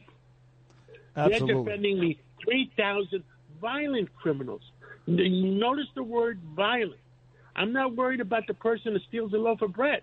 I'm talking about, uh, according to the poli- police commissioner and uh, the NYPD, 3,000 violent criminals. If we took them off the streets of New York and put them back at Rikers, guess what? New York will be back to the safe city that we always loved. That's true. So we did that on Monday with with the, the Black Americans, and we did that on Tuesday with the Jews. We did that on Wednesday with the Latino, the Latino Americans. So it's all about diversity and talking about being able to talk about what's what what do we have to do to make our city safe. And we talked about that with, uh, on on Wednesday too. and uh, uh, that's what it's all about. I mean, we want who counts in in our city? Eight and a half million New Yorkers, or or three thousand violent criminals. By the way, if you're going to steal that loaf of bread, please don't steal it from Gristedes or D'Agostino's. Go ahead, Bernie. no, hey, listen, uh, Mr. Catsimatidis. And make Uh, sure it's not Calandris. yeah, uh, but it, you know what? It all, all, all also seems like these days the Democrat Party hates America, and that's uh, that's that's problematic to use one of their words. But uh, gay pride, just to quickly, uh, gay pride and the uh, civil rights uh, struggle among African Americans seem to be parallel. We we we, we witnessed the, you know the, the the the liberation, if you will, of gays and blacks in our lifetimes from the 60s to now. Now everything, uh, you know, everybody has gotten uh, what they wanted, equality. Gays, uh, no problem. I, I, think, for the most part, everybody is accepting of uh, gay marriage and gay people in general. So it was, it was wonderful to uh, see that over these 40 years, and it's nice to celebrate Pride Day on WABC here today, John Catsimatidis. But we would be remiss, Mr. Katz, Catman, if we did not ask you your opinion on the hottest topic of the day, which is the Supreme Court throwing out the uh, 100, 100 year old law in New York City, which uh, New York State, excuse me, uh, which prevents people from uh, uh, walking around with concealed carried guns. Uh, what do you think about this uh, new ruling and the fact that people will be able, the good guys will be out there with guns? I think the uh, will, will scare will scare the hell out of the guy, the bad guys. Uh, uh, I think there's still there's still regulations involved. It's not a closed uh, issue. Uh, uh, it, it, you, have to be of a certain age. You have to be of a certain uh, uh, mental profile. You can't give people that are, that are on drugs uh, pistol permits. You can't give people that that that are high or, uh, or or anything. You know, and I would say what they do in Suffolk County. You know what they do in Suffolk County? Five of your uh, of legitimate citizens have to sign a letter that you are of sound mind and body to be able to possess a gun. Wow. And Five. get five citizens, get five citizens that feel that you're you're uh, of sound mind and body. Yeah. I mean, you still have to go through the process. Uh, Yeah. So nobody from Texas is going to walk across the uh, uh, George Washington Bridge with six guns on their side. It's not going to happen. So you know, if, if- what politicians love to do is fear tactics. Oh my God! Contribute more money to me because I'm going to stop them from doing that. That's a lot of BS, guys. I mean, enough is enough. Let's you know, let's let's look at reality, and that's what that's what I do. What we do on our five o'clock show is is face reality with common sense Democrats uh, on the panel and common sense Republicans on the panel, and we talk things out. And if Washington talked things out, maybe we'll, we'll have a better country. Uh, we're not going to argue that. Again, uh, every day that show is great at 5 o'clock, Cats at Night, and your Sunday show, Cats Roundtable. Not a guest list in the country that compares to that. So uh, thank you again for this uh, beautiful day, John. Thank you for all you've done for me and Bernard, you and your beautiful wife, Margo. Enjoy the rest of today here. Have a beautiful weekend in the Hamptons. We love you. We'll talk to you again soon. What kind of food do we? I understand we have food coming for lunch. What kind of food do we have for lunch? That's the most important. Thing. You thing. know, it's funny. I don't know. Like we know if it's a Greek day, we know Greek food. If it's a, a Jewish day, we know the deli is going to deliver food. I have no idea what you deliver on uh, on uh, well, Good Pride you Day. better check it out because I'm I'm going to be hungry at lunch. All right, we'll see you later. Thank you, John. Thank Yeah. you so much, pal. Thank you. Take care, guys. Take care. Take care, Mr. Katz. I do have Catman. this in front of me with uh, Garbarino set to join us at 740 talking about Long Island. John Catsimatidis just brought up Suffolk County. Of course, Andrew was in Nassau County. But the Massapequa Post, it reads this, Bernie, Garbarino, state reps introduced bipartisan bill to investigate January 6th terrorist attack, response to domestic terrorist threats, February 25th, 2021. And here's the quote. Here's the money shot. Quote from Garbarino. The insurrection at the Capitol on January 6th was a direct threat to our democracy, and I'm proud to solemnly join my colleagues from both sides of the aisle to ensure that what happened on that fateful day never happens again. Terrorism remains one of New York's greatest threats, and I promise to work every day to thwart all attacks from enemies, foreign and domestic, against our homeland. So there's no doubt there it is, the quote right here in front of me. He used the word insurrection and talked about domestic terrorism for January 6th. Well, uh, uh, that's why I guess uh, his opponents are calling him a rhino, et cetera. And he's going to come on at 7:40 and uh, explain, try, try to explain anyway, his position uh, and, and his use of that word in particular. Uh, because again, well, we'll talk about it when he comes on. Let's you you laid it out, and and that's a nice tease. Uh, Garbarino, Andrew Garbarino is coming on the Bernie and Sid show at 7:40. Uh, so, uh, in, in the meantime, uh, we just talked about the uh, gun law, the new gun law here. Again, uh, it's it, affects eight states essentially who have this similar laws. New York, of course, was where it originated, emanated the case, and but the eight restrictive laws, eight states have the same similar restrictive laws, and the other states, people, you know, everybody's worried that it's going to be. Well, listen to Eric Adams, cut number three, please, Lou. We cannot allow New York to become the wild, wild west. That is unacceptable. So every they have the same now. By, by the way, well, what is New York in- right in, now? Miami? What is New York right now? Yeah, New York is the wild, wild west. It's all the bad guys. Right. That's why I said to Mr. Katz, the good guys are going to have guns. That all the bad guys have the guns. Now Miami has this a, a, a similar law that's going to take place here in New York, Miami, and other cities all across the country, and they don't have they don't have people shooting each other. You know, at soccer games, at baseball not. games, at football games, in bars, in supermarkets. They don't have that. No. So so No. so I don't know what the uh, the freak out is all about. Take it easy. I'm I'm I'm actually reassured that we're going to have good guys out there. Of course. You have idiots like Whoopi Goldberg and telling her moron audience things like this. Cut eight, Lou, please. It seems. I- I don't even have the words. It seems stupid. Yes, you no, are. it's worse than that. It's No, worse it's than that. It's not even It's stupid. insane. It is. It's. Like it's. wish of sorts. No, it's. It's so. It's such a middle finger to New York. No, it's not. Stupid. No, what it is is Not at it's all. law abiding citizens who want to protect themselves from the bad people who will find a way to gun, get a gun, whether it's legal or not, have the right to protect themselves, you stupid morons, whether it's Whoopi or Joy or Eric Adams. Adams is an idiot. I mean, the law abiding citizens are not going to take their guns out and start firing in Times Square or on Fifth No. Avenue. What, what is he talking about? The bad guys are still going to get guns, yes. But guess what? Now, the good guys like us, we can protect ourselves. This may actually help uh, uh, uh, Eric Adams' fortunes. This may help crime go down Right. in New York. And let's give it a chance. First of all, let's let the law take place. Let's let's let it uh, out there for six months, for a year, before you start messing with it with legislation from Albany. And let's see if your projections of people starting to shoot each other in bars and subways and baseball games. Let's see if it comes to fruition. I bet it won't. If it does, well, then of course make some changes. but it's not going to happen. It's so Eric Adams, just relax, take it easy. This is going to help you and the NYPD. If you ask me, in fact, we should ask some uh, police officers what they think of it because uh, you know they're going to have to be in the middle of whatever happens. I mean, people with guns is something that a police officer has to be wary about. But if they're good guys, not necessarily.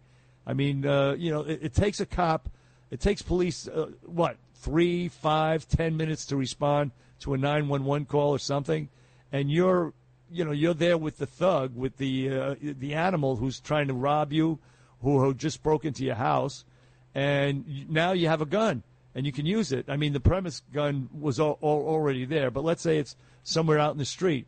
Well, you can now shoot that person while you wait for the police. It could actually help police and save people's lives. And a good guy can save somebody else who is in a predicament and he stumbles upon a situation, whips out his gun, and shoots the bad guy. I mean, I don't understand the. Uh, I really don't understand the problem. So, we have Andrew Garbarino, Sid, coming up at 7:40, and uh, we, we're going to speak to Perez Hilton later. Not Paris Hilton, Perez Hilton, later on in the show on the Bernie and Sid show. One 848 9222 is the number. We're coming right back. Hey, Bill O'Reilly here, and you are listening to Bernie and Sid. God help you. On the Red Apple Podcast Network.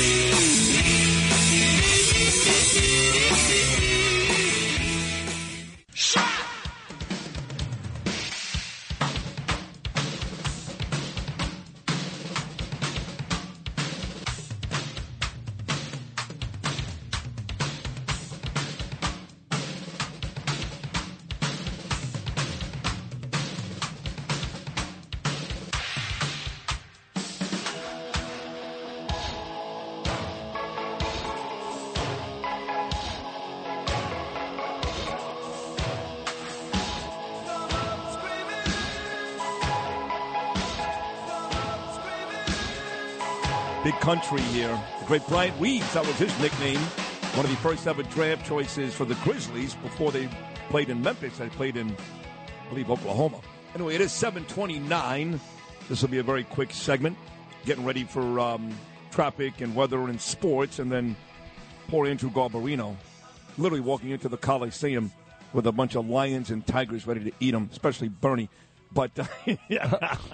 but hey, Bernie's Well, no, right. we- Uh, hey, I'm on your side. just- I'm on your side, and I brought this up first, and I brought the guy Cornicelli on, and I did call Garbarino a rhino based on my friend Joe the Box. So um, I, I did a lot of this too. So it's not not just you, buddy. So it's the two of us, and uh, Garbarino's going to be here coming up at 7:40. My wife did ask me again about to celebrate my 30 year wedding anniversary tomorrow. We had a really a beautiful night last night, and I'll go back over some of the things we did at eight o'clock. But um, she did ask me, "Do you remember, Sydney, what you did the morning we got married?"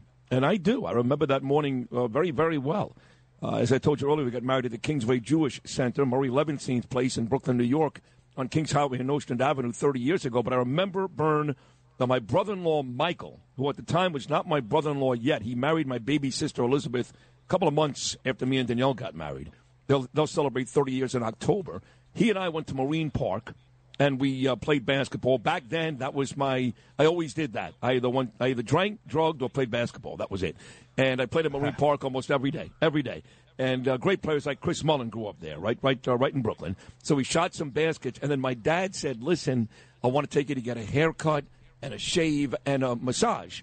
And I said, "That sounds good." I'd never gotten a massage before, believe it or not. And um, he took me to Joe's place on Avenue U, where he went for a long time. And I, I told you before, Bernard, my, my memory of that place was uh, I was six years old, 1973, and the Mets were playing the Oakland A's in the World Series. And just like out of out of you know uh, Goodfellas or Bronx Tale, three fat guys in the black in the back with a transistor radio. And I remember Wayne Garrett was at the plate, and Vida Blue was pitching for Oakland, and they would give me lollipops. And Joe was a great guy. Long story short, I'm getting married. Same guy, same guy, Joe.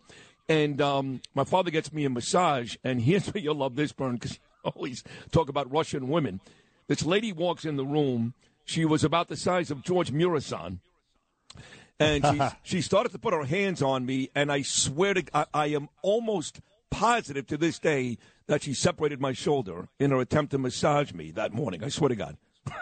Uh, yeah, yeah. Uh, a, Russian woman uh, giving you massage. She looked like George Muresan, who was a former wrestler, right? No, he Uh, was an essentially? NBA player. NBA. Oh, oh, oh, I know who you're talking about. He made Yes, that yes. movie uh, Giant with Billy Crystal. He was seven foot seven. By the way, she was an attractive lady. She had blonde hair, pretty face, like most Russian ladies. But she was just, she was an animal. She beat the living daylights out of me. It was like, Dad, what, what, what is this? He loved her. He went there every week, my father. I couldn't stand Oh, it. really? Yeah, yeah, I hated it. Yeah, not for me. No, no uh, shenanigans, right? No, uh, you know, happy endings, that, that type of thing. For my father? I hope so. I, am just asking. I love Naomi. I love my mother, but for my dad's sake, I hope so. Otherwise, Well, it was a you? waste of money. Well, how about you that day? No, no, come on. I was, I was getting married. Oh, come on. Yeah, well, that's what I'm saying. I mean, uh, you go for a massage. It's all you go to a place like that. It is kind of shady. I mean, no, uh, they it's offer a stuff. barber shop. It was a, regular. I mean, I had a bachelor party. If I really wanted that, I had had a strip joint, Stringfellows. Remember how popular Stringfellows was back I then, do, Bernie? yeah, I remember. Yeah, so it was either that or Scores. We did Stringfellows, and that turned out to be a, a mess. Don't even get me started. But uh, no, there was no happy endings. In fact, Good, good, I good. cried on the way out because she she she uh, broke my shoulder, and that was my morning before I got married. That's a good morning. That's actually a very good morning. Basketball, a massage from uh, you know a a Russian transgender, and uh, and then you get married. now that I look back, who knows? You know, back then they wouldn't say anything, but maybe you're right. It could, could have easily been a uh, transgender. Who knows? It could, but they are uh, they are very very vigorous. You know, like uh, they're, they're they're strong women. Let's uh, big strong strong like bull is what the uh, Russian women are like for the most part. Although they, there are a lot of them. You know, you know, you would know going to these clubs, a lot of them swinging on the poles and whatever. They're not, uh, you know, they're they're, uh, they're kind of slim, right? Oh no, they're they're in good shape. Russian women are, are actually very beautiful. They're, in fact, you go down to Brighton Beach, uh, down by Coney Island, Coney Island Avenue in Brooklyn. Matt Meany's shaking his head. He knows that area very well. That is a heavy Russian population, and uh, a lot of those girls look like Anna Kournikova. They're beautiful girls, but don't right, but, but, but, but, but don't cross them. Don't cross them because they No. will hurt you. They are. They, listen, the Russian people have a barbaric streak in them. They really do. Right. And do. it, it, and that, that includes the ladies. It's true. So be be careful. Be careful what you do. What you do. What, what what I did. What I did. I did nothing. You did everything. Bernard McGuirk. Unacceptable is throwing your beer can on the subway track. Sid Rosenberg. I don't believe it's a three man race. Bernie and Sid in the morning. On the Red Apple Podcast Network.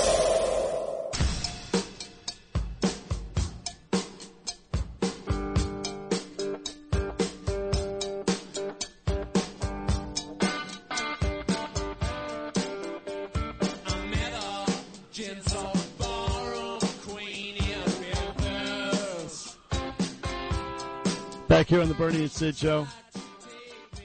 We are heard everywhere on that 77 WABC app, ladies and gentlemen. Downloaded. You won't regret it. Also, simulcast out on Eastern Long Island, News Talk 107.1 FM.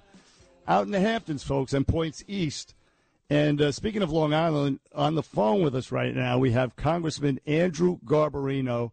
He uh, he has the seat that once was filled by the great Congressman Peter King. Andrew Garbar- Garbarino succeeded uh, Peter King. And uh, let's bring him in. Good morning, uh, Congressman Garbarino. How are Hi, you, Andrew. sir? Good morning, guys. Uh, happy to be here. Um, I love uh, I love replacing Peter King. You know, he's a very tough guy to replace. And I'm happy to have his support right now. I was happy to have his support two years ago when I ran, and uh, thank God he hasn't changed his number because I call him daily uh, for advice. No, you're lucky to have a guy like him in your corner. You really are, uh, uh, Congressman Garbarino, because a lot of people are, are, are, are, are turned sour on you because of a few things. One of them is that you voted for the January 6th commission, uh, not the committee in its current form, but the commission. You did break with the Republicans and vote for the commission. And you also have on your website currently, right now, you talk about the events of January 6th. You call them an insurrection. In fact, I'll read what you write on your website. The insurrection at the Capitol on January 6th was a direct threat to our democracy, and I am proud to solemnly join my colleagues on both sides of the aisle, et cetera, et cetera. The uh, events of January 6th uh, at the Capitol, sir, were not was not an insurrection. Nobody was was charged with insurrection. That's what Rachel Maddow calls it. That's what Adam Schiff calls it. That's what Nancy Pelosi calls it. Uh, so uh, you are siding, it's seemingly, with these uh, no, with these woke, I- these I- I crazy wouldn't- Democrats.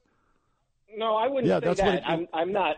Well, look, I, I mean, Well, was it was it an the word- insurrection or not? What using- was it an insurrection? Using the word wasn't an insurrection. No, nobody's been charged with insurrection. There was, it was an attack on the Capitol. So then, why is it on your website? Why is it on your website, sir? It was it was an, an old statement from last year. Well, why is it still there? Take said- it down. Hold on, hold. What I have, but what I will tell you, listen, if, if, if that if, if that all of a sudden if that if that'll solve the problem, yeah, sure, okay, I can I can change that statement.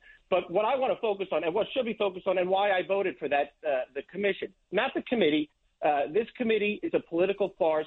It is all about Democrats and control. It's why uh, every Republican, Bud Liz Cheney and Adam Kinzinger, voted against it because we knew that this was going to be.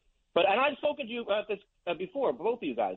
If this, if you had the choice between what we have now and what and the commission, which were the only two choices, you were never going to have nothing. That was never the choice because Nancy Pelosi's in charge. Even President Trump has said he wished there were Republicans on this commission now.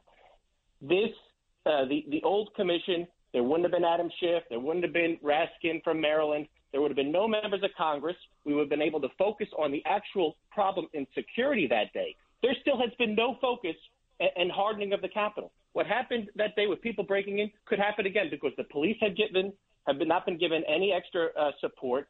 They haven't done anything to secure the Capitol. It, it, it's a disgrace uh, that uh, that Pelosi has turned Yeah. this into a political affair when it shouldn't be. I mean, what, what's is what I've Andrew? What, the what, beginning, the- and- that's what I've thank you. said. What the real disgrace is, and we've been over this a million times on this show, is, and and I know Peter King disagrees. I don't care. Uh, is that on any given night in the summer of 2020, in any one of these major cities, New York, Chicago, Portland, Seattle, Atlanta. Uh, there were more deaths. There was more damage. Those were insurrections. They were burning down police buildings. Uh, at one point, uh, talking about insurrections, Donald Trump had to move to the basement of the White House. Those are real insurrections, not this. So what's really disgusting and gross is that we're still talking about this particular day when, again, you had 230 nights that were worse, were worse. And also, and they're not even prosecuting those people. That's Right. even. That's Oh, I- I- I- I know. I- I- so so I- that, I- that's that's insane. Andrew, I don't need mean, to. I, have- I don't need Andrew. Andrew, I don't need to make my, my point for me. I get that. Point is, why are you still concentrating? Why is it to, to burn? Why is there anything on your website about that one day? All you're doing is providing gas for a fire that shouldn't exist. It's probably you know all your all of our statements get put on the website. It, it was a statement from from last year. Uh, I don't even know if we're allowed to take it down because it was a public statement. I'll I'll check with with the state. I'm not focusing on it right now. I'm focusing on what this political charade of this uh, of this current January 6th committee is doing and how it's not focusing. Uh, uh, it's focusing on on President Trump and, and his people when when President Trump didn't incite that crowd that day. It, he, he, they're focusing on, on and going after him. They're making it a political charade, uh, and I think the American people uh, uh, uh, see that. I don't think this is doing anything uh, to prove Well- the Democrats are. They're just doing whatever they can to keep control. Listen, we're running out of time, but uh, it seems like it just seems like you're siding with this uh, with Kinzinger and Cheney, and uh, as we close in on the election here, you're sort of morphing over to uh, the other side, saying uh, saying saying different things to please different people. You also voted for the non-infrastructure infrastructure bill. You voted for forty billion dollars to send over to the Ukraine when we could use it here in the United States. Uh, do you understand why people uh, seem disillusioned with you? Cut me off. Uh, did you just cut me off? I'm trying to. No, you're still on. You're still on. You have about 30 Okay, sorry. seconds. Uh, no. Respond. Well, no, I, I, I have not agreed with Kinzinger or Cheney. It's why I voted against Donald Trump's impeachment. It's why I voted against the committee. Uh, the infrastructure bill uh, is doing great things for, for New York. Hey, but you, let me tell you about some of the other things I'm doing. I'm, a, I'm the lead Republican on $150 million for breast cancer research. I'm the lead Republican on the $3 billion for extra money for 9-11 healthcare uh, uh, survivors and, and 9-11 survivors. I think that's a pretty good thing. I got $5 million to help with uh, the plume in, in Levittown. I think that's a pretty good thing. So instead of focusing on one of my votes, I think you guys should take a look at the real good things. Listen, listen. Uh, we, we we have to run, but I'm glad you brought that. Listen, I don't. We don't think you're a bad guy. We, you know, I kind of like you, and Peter King likes you very, very much. But all the things we brought up are true, and all the things you just brought up about yourself, they're true too. You've done some incredibly nice things, and continue to, and hopefully the voters will take all of that into account when it comes uh, to the election coming up for you. So I wish you the best of luck. Thank you for coming on today, and we'll talk again Thank very you. soon. Thank you, Andrew. Guys. Take care, pal. That's uh, Andrew Garbarino. We'll take a short break. More of Bernie and Sid right after this. Bernard McGuirk. Bernard has been a friend of mine for so long, and Sid, you too. Sid Rosenberg. Not good, great. Bernie and Sid in the morning. I love you guys. I listen to you every morning and walk around the house laughing my butt off. On the Red Apple Podcast Network.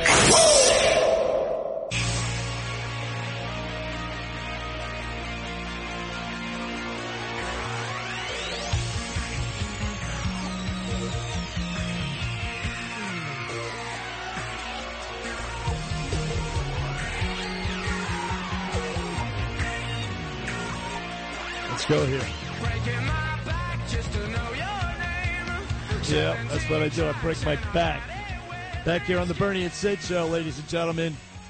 So there you have it. We had to uh, we had to limit Garbarino, any candidate, to five minutes, which is what we did. Which is why we had to uh, squeeze in what we squeezed in, and it got a little uh, contentious. But uh, I mean, I, I think Sid, uh, we made our point, and uh, he agreed. Did uh, Andrew Garbarino to take down? Yeah. The, uh, the the wording there, calling the events of January 6th an insurrection. Yeah, not wor- not I working mean, for him because the same guys that, that called him out as a rhino that I've been talking about for days.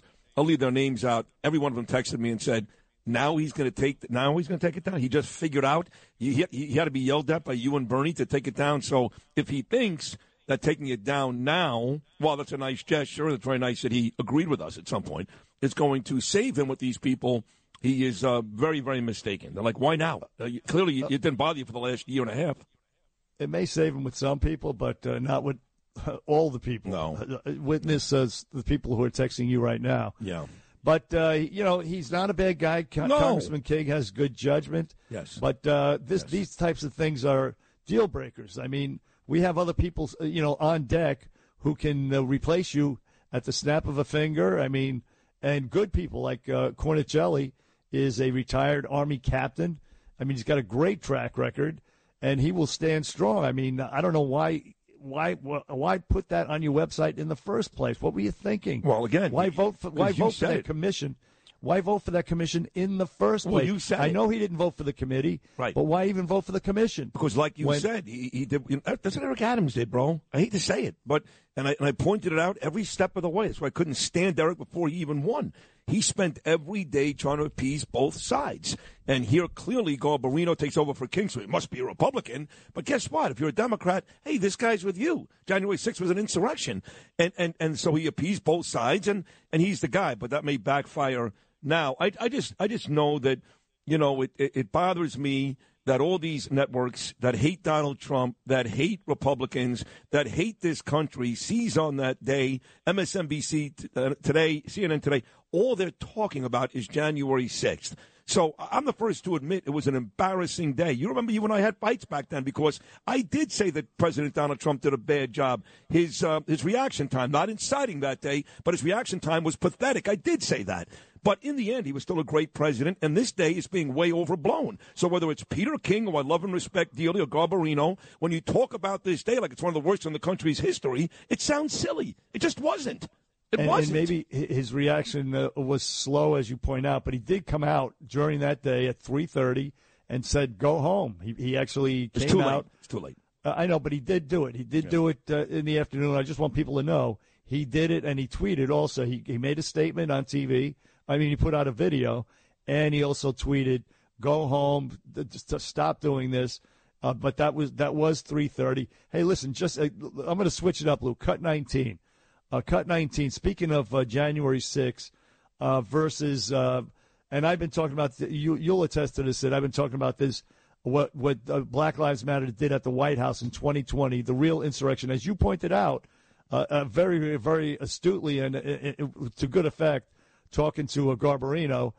uh, the, the during the riots in 2020, they tried to storm the damn White House. Yes. That was an insurrection. Yes. Listen to Tucker Carlson from I think just last night. Uh, Tucker Carlson, cut 19, please, Lou. Well, the January 6th committee is investigating an insurrection in Washington, the insurrection. But what's interesting is there's been no investigation of any kind into an actual insurrection that happened two years ago in May of 2020. A mob set fire to a historic Episcopal church right outside the White House, and they injured more than 60 Secret Service officers as they tried to storm the White House grounds. Now, Donald Trump was inside, so the media applauded it, and so the siege of the White House continued all month. On June 22nd of 2020, that was two years ago this week, the mob tried to tear down the Andrew Jackson statue in Lafayette Square right in front of the White House. Do you remember this? No one else seems to, but that's not an insurrection? Yeah, they had to put Trump in the basement and his family in the basement of the White House. Yep. That was an, the real insurrection. 60 Secret Service agents uh, were hurt. And uh, does Nancy Pelosi care about them? Why she cares about the Capitol Police? Why not the Secret Service? And remember, Trump actually tweeted, if you get by the fence, you're going to be met by these vicious dogs. Remember, he tweeted I something remember like that. that. Yes, yes, And, and it was so that was an insurrection. And, and yes, everybody uh, they have amnesia. Yeah. They don't, don't, don't remember it whatsoever. And They're you- all phonies. You want to bet that the people who did that that day never served 15 minutes in jail? exactly. Yet you got guys still in solitary confinement from January 6th. And why are they there? Because folks like Garbarino joined the other team and said things like they're saying now. It's not a little thing, Andrew. It's not a little thing. And I'm going to hold Peter's King's feet to the fire, too. Stop with the nonsense. Move on. January 6th was embarrassing. It was ugly. Not nearly one of the worst days in this country's history. Let's move on. On the Bernie and Sid show, uh, we're coming right back, ladies and gentlemen.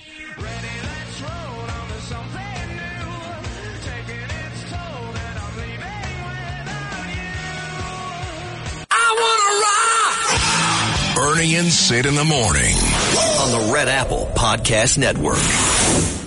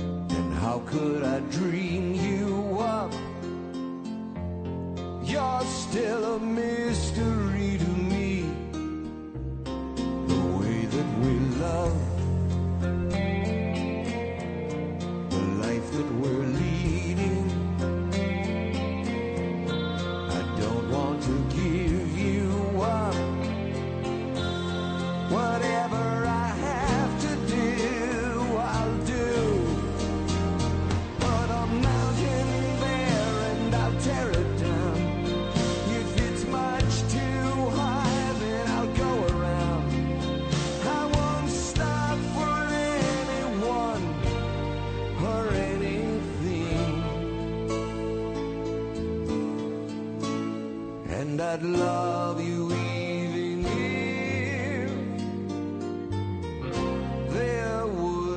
Put a mountain there and I'll tear it down. And I'll love you even if there were no dreams. As I said uh, two hours ago, we started today's great program. Bernie McGuirk and Sid Rosenberg. 30 years ago tomorrow at Kingsway Jewish Center on Kings Highway and Nostrand Avenue. I walked down the aisle with one Danielle Kahn, now Danielle Kahn Rosenberg, and that was our first dance. A very, very obscure Neil Diamond song that I became aware of, and I loved it. It's called If There Were No Dreams. That was our first dance, and tomorrow we'll celebrate our 30 year anniversary. But as I talked about earlier, before we get back to guns and all the nasty stuff, I uh, we started to celebrate last night because, uh, as it turns out, uh, I told you that uh, when I first got married to Danielle, I lost my wedding band, and I lost it in the pool on the cruise ship on our honeymoon, and I went about three years with no wedding band, and then we got married in 1992. 1995, I did my first rehab stint. Not proud of it, but true. And I told you earlier, Bernie, you know the story uh, that uh, she was graduating college. I was at Brooklyn College that day with her grandmother, who has since passed, Nana, Hillary Clinton was the actual speaker, and I had to leave in the middle of the speech and give my wife a kiss goodbye, not knowing. I really didn't know, Bernie. I'm being completely honest. If I would ever see Danielle again, I really thought it was over. I mean, here I'm married three years. I'm in the throes of a horrible drug and alcohol problem. I can't keep a job. I'm a mess. My parents are driving me to rehab. She's gorgeous, brilliant. And I thought when I said goodbye at Brooklyn College that day that that may be goodbye forever. So you could imagine the trip in the car with my parents to Wernersville, Pennsylvania, outside of Reading, to Caron Foundation Chit Chat Farms to go to rehab. Those hours and hours in the car, just how miserable I was, Bernard. God, absolutely. Oh. I mean, I can hear it. I can hear it in your voice, and I can I, I can just picture it. Anybody would be. Uh, Of course. Yeah. And then I Terrible, get then I get to rehab, and my parents take me in. That's another whole story. When they made me, uh, they made my mother, who started to cry, throw out my scope and my cologne because they were afraid I was going to drink it. I wasn't that bad, folks, but uh, there were folks that do do that. And then um, when you first get to rehab, you're not allowed to talk to anybody, not your parents, not your wife, not your kids, for one week in just about every rehab across the country. You're on lockdown, and all you do is go to meetings and wake up and eat, and that's it. And then uh, once that week was lifted, the first phone call I got, they said, uh, Mr. Rosenberg, come to the, the front office. And at that point, I'd not seen or heard from Danielle in, in, in a while, and it was her. And she said, uh, I'm coming to see you tomorrow. Anyway, she showed up with a, uh, with a new marriage band. And I wore that marriage band for 27 years until last night when she presented me with this beautiful platinum marriage band, which I'm wearing right now. And uh, Eric Salas, again, does a great job, WABCRadio.tv. He's showing it right now. So, um, and I gave her her gift last night, too, even though Saturday is the actual anniversary. We're going to go to River Cafe tomorrow, which is a lovely, lovely place in Dumbo at the bottom of the Brooklyn Bridge in Brooklyn. So I'm wearing this today, and it's 30 years.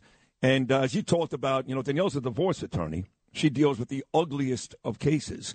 And in a world today where I think about 64%, maybe the number, Bernie, 64% of marriages end in divorce. If you can go 30 years like me or 31 years like you and your lovely wife, Carol, that, uh, that says a lot about dedication, patience, compromise, all those things. And that's where we are coming up tomorrow. Yep, and uh, not to mention love, you know. Right at the Uh, look, top. and they, and they also uh, studies out there saying that people who remain married, they live longer. They live a lot longer Yeah. than people who. Uh, you Except know, for Jewish men. divorce. Jewish men uh, die first. Why is that? Because they want to. You know that. They Joe. want to, yes, of course, of course, of course, yes. Uh, tip your bartenders, ladies and gentlemen. but uh, yeah, no, that, that's a beautiful thing what she did last night. That was really, really sweet, and uh, congratulations, I guess. Thank right? you, B. you, you, we were obviously you're wearing it right now. Yes, it is. Uh, Eric Salas just showed it. So again, you can watch this radio show. We're not live anymore. We will be soon, twenty four seven actually, but you can watch it afterwards. In fact, they've been showing. Good morning, Gabby. Beautiful pictures of Danielle all morning long. Uh, WABCRadio.tv. You can go back and, and watch the show, listen to all the great stuff we've done already today, from all of our great interviews to the great conversations to this uh, big day coming up from me and Danielle tomorrow. Today's a big day too. I'm going to leave here, go uh, go back to uh, Queens, and then head to Brooklyn. And today is the very last day of filming for season two of Gravesend, which has been filming season two for almost two years because of COVID and all the great stars that William DeMeo actually brought in. I mean, a load of stars: Chazz Palminteri, Vinny Pastore, Armand Assante, Andrew Dice Clay, Sid Rosenberg, Fran Drescher, all in season two. We're going to film it today. The whole cast is going to be there. Huge fireworks show. It's really going to be a July 4th party. On the show, it'll be July 4th, even though today is June 24th. So the whole cast getting together in Brooklyn today. Danielle and Gabriel are coming later on for that, too. And that's going to be a blast later on today. And then we'll, we'll give you the date, uh, hopefully soon, on when you can actually watch season two, hopefully on either Amazon Prime or Netflix. Man, that's a long day. Yes. Wow, I'm exhausted already just hearing Right, and then it. tomorrow's the anniversary. So River Cafe, eight o'clock tomorrow night. So every day, be that's the one thing. You know, Wow. we, you know, you, you say Donald Trump's got a lot of energy, and he does. But uh, I'm not that far behind him, bro. no, I'll give you all the props in the world. I, I got to tell you, all the props. I, I mean, I, I would turn down uh, three quarters of what you're doing. Uh, I really would. I don't know how you. I mean, uh, look, between because you know it's the exercise, working out, and doing the show, and then on top of it, having to do these uh, extracurricular activities. You know, you have to do some, of course, but uh, th- this filming, you, you know, this is way above and beyond Yeah. what you're doing. It's a second job, is what it is and uh, I don't know if I would agree to do that at this point. I used to do TV, and it, it I was ex- perpetually exhausted. Right, And right. I learned from that, and that's why I'm I kind of cut back. Right. I, I was with you. I mean, at the end when you were doing Bill O'Reilly on Tuesday nights, that was Yeah. a long day. You would do Imus in the morning, then our midday show together, and then Six hours. Right, Six hours. Right, but but this is different because this is not. In other words, if if, if I had to make a, an appearance on Newsmax or, or, or Fox News, I wouldn't do it. But when you're shooting a TV show and or a movie. Trust me when I tell you, you would do it because it's exciting. It's not like going to do a 12 minute segment sitting next to Greg, Greg Gutfeld and have Bill O'Reilly, you know, uh, yell at you. you know what I'm saying? Well, it's it's it's, it's a lot more. Than, I mean, you- it's you, you know, you have to prepare. You have to come up with something original, No, you did. You did, witty. yes. You know, Yeah. you, you can't just go sit there and, and you know mouth uh, talking points. No, and you did do that. You were very, very entertaining. I, I used to break Gutfeld's balls. I still do. I know he's number one now, late night, but. Uh, and I'm not saying this because you're my best friend or I love you. I, I really felt like you carried that thing on Tuesday nights. You carried it, and I think I, no, and I think he learned a lot from you, Greg Gutfeld, and that's why he's probably so good today. But you Uh, did. uh, listen, that's very nice of you to say. I'm not. I, I don't necessarily agree with that, but thank you. Uh, it's true. Uh, anyway, uh, yes, you had those long days, and uh, so uh, today is one of those days for me. But it's all going to be fun, and then a nice dinner on uh, tonight. The kids will celebrate the anniversary tonight with me and Danielle, and then tomorrow night we'll do it alone and end up at some beautiful hotel. Anyway, let's get to the big story in New York today, which is on the cover of today's New York Post. Bernard, you're all over this. New Dodge City Supreme Court overturns New York's 111 year ban on carrying concealed guns. What uh, what's the latest with this? Uh, I think it's great. I think you do too. Despite what Eric Adams, Kathy Hochul, and Oprah Winfrey, excuse me, Whoopi Goldberg are saying, what's the latest with this? Well, the latest is uh, it, it's it's the law, it's the law of the land. I mean, there's no appeal. If the Supreme Court makes th- this decision, you know, there's no court of appeals uh, uh, anywhere uh, uh, that they can go to. So you're going to have state legislatures, these uh, woke state legislatures in these uh, particular eight states, because that's who it affects. That's who has these most restrictive gun laws. But particularly in New York, because this is where the case emanated from, uh, you're going to have Adams and Hochul. Uh, they're going to try to do something. I, I, it's going to be unconstitutional because the Supreme Court ruled what it ruled. Uh, but in, in any case, Kathy Hochul sounded like a, a complete moron yesterday, complete idiot when she was talking about it. Uh, I think this is cut number four. Luke, Kathy Hochul, play this. This uh, this. Well, play play Kathy Hochul. Go. I'm sorry this dark day has come. They were supposed to go back to what was in place since 1788 when the Constitution of the United States of America was ratified. And I would like to point out to the Supreme Court justices that the only weapons at the time were muskets. I'm prepared to go back to muskets. I don't think they envision the high capacity assault weapon magazines intended for battlefields as being covered for this, but I guess we're just going to have to disagree. I think she's uh, I think she's stuck on stupid. I don't know what she's talking about. I mean, we're talking about uh, concealed carry pistols, is what we're talking about. Uh, you know, and muskets. What do you? I mean, look, this this this, this is a good thing. You're going to have the good guys out on the street with guns, and here's what it boils down to: Clarence, the brilliant Clarence Thomas, actually wrote the opinion, and it was a very very short opinion, but right to the point. This is what he wrote. All that we decide in this case is that the Second Amendment protects the right of law abiding people to carry a gun outside the home for self defense. And then he goes on. And that the Sullivan Law, which was law in New York for 100 years, and that the Sullivan Law, which makes that virtually impossible for most New Yorkers, is unconstitutional. In other words, it's it's the, the Second Amendment applies to you, me, everybody else, everybody who doesn't have a, a record. You're still going to have to go through a rigorous uh, background check. Uh, you know, like John Catsimatidis said, in Suffolk County, they make five people uh, tes- testify essentially, you know, in writing to your character and why you know you should not be denied a gun, et cetera, et cetera. But, but prior to this, it was mostly celebrities and th- those types of people who got it, and the average person just couldn't couldn't get it. Too many, way too many hurdles, uh, and, and they just denied it. In other words, they anything beyond self defense now, uh, you, you don't have to prove. Self defense is all you need. Yeah, I'm walking out in the street. I want to defend myself. New York City is a zoo. And Eric Adams had the nerve to say this. Cut number three, Louis. We cannot allow New York to become the wild, wild west That is unacceptable. Well, the Wild Wild, it's already the Wild Wild West. What the hell is he talking about? It, this is actually going to help Eric Adams. You're going to have the good guys out there, out there on the streets with guns in the subways. Uh, you, you, you see these animals in the subways hassling people, and, and most people are just standing by, hassling a woman, and, and men are just standing by. Well, a good man will now whip out his pistol and say, "Knock it off, dirtbag," and uh, put, you know, fill them, uh, you know, make them like, make him look like Swiss cheese or something like that. Yeah. But they say it's going to get crazy out there. Right. Well, Florida and the rest of the country, besides these eight states with these re- restrictive gun laws, uh, they don't have these problems. Nobody is shooting each other at baseball and football games Of or at, in, in, in bars and restaurants. No. Nobody's doing that. You don't read about it. You don't hear about it. You don't see. So let the law stand. Let it sit. Let you know, for for at least a year. Let's see if if, if what Eric Adams uh, says is going to come to fruition. It's not. No. It is the Wild Wild West now. If anything, they'll be shooting the thugs that you that you and your contemporaries up in Albany are are are negligent to, to lock up Right. or too incompetent to lock up. So it might help you out. So you might want to thank uh, Clarence Thomas for uh, his opinion on this law. Agreed. Uh, John Neese is listening right now. Good morning, John Neese. A very, very good buddy of mine. Danielle loves him too, doing some stuff over at the place.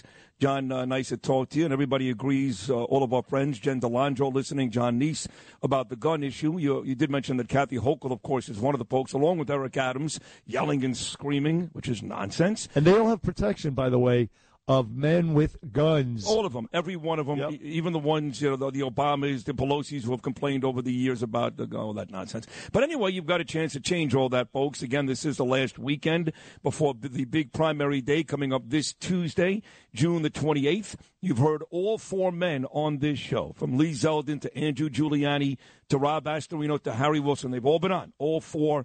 They're all good men. Uh, you know, I happen to think personally that Andrew Giuliani won. He won those three debates. I think he'd make the best governor. But I'd be very happy if any of those men won. Uh, I, I thought Astorino was was was really really good. I think those two in particular uh, really shined during those debates, uh, Andrew and Rob. But uh, here's your chance, uh, Bernie, on Tuesday to make it happen. Oh, absolutely. Yes. Tuesday's the day. Vote for the most electable guy. I like Rob Astorino.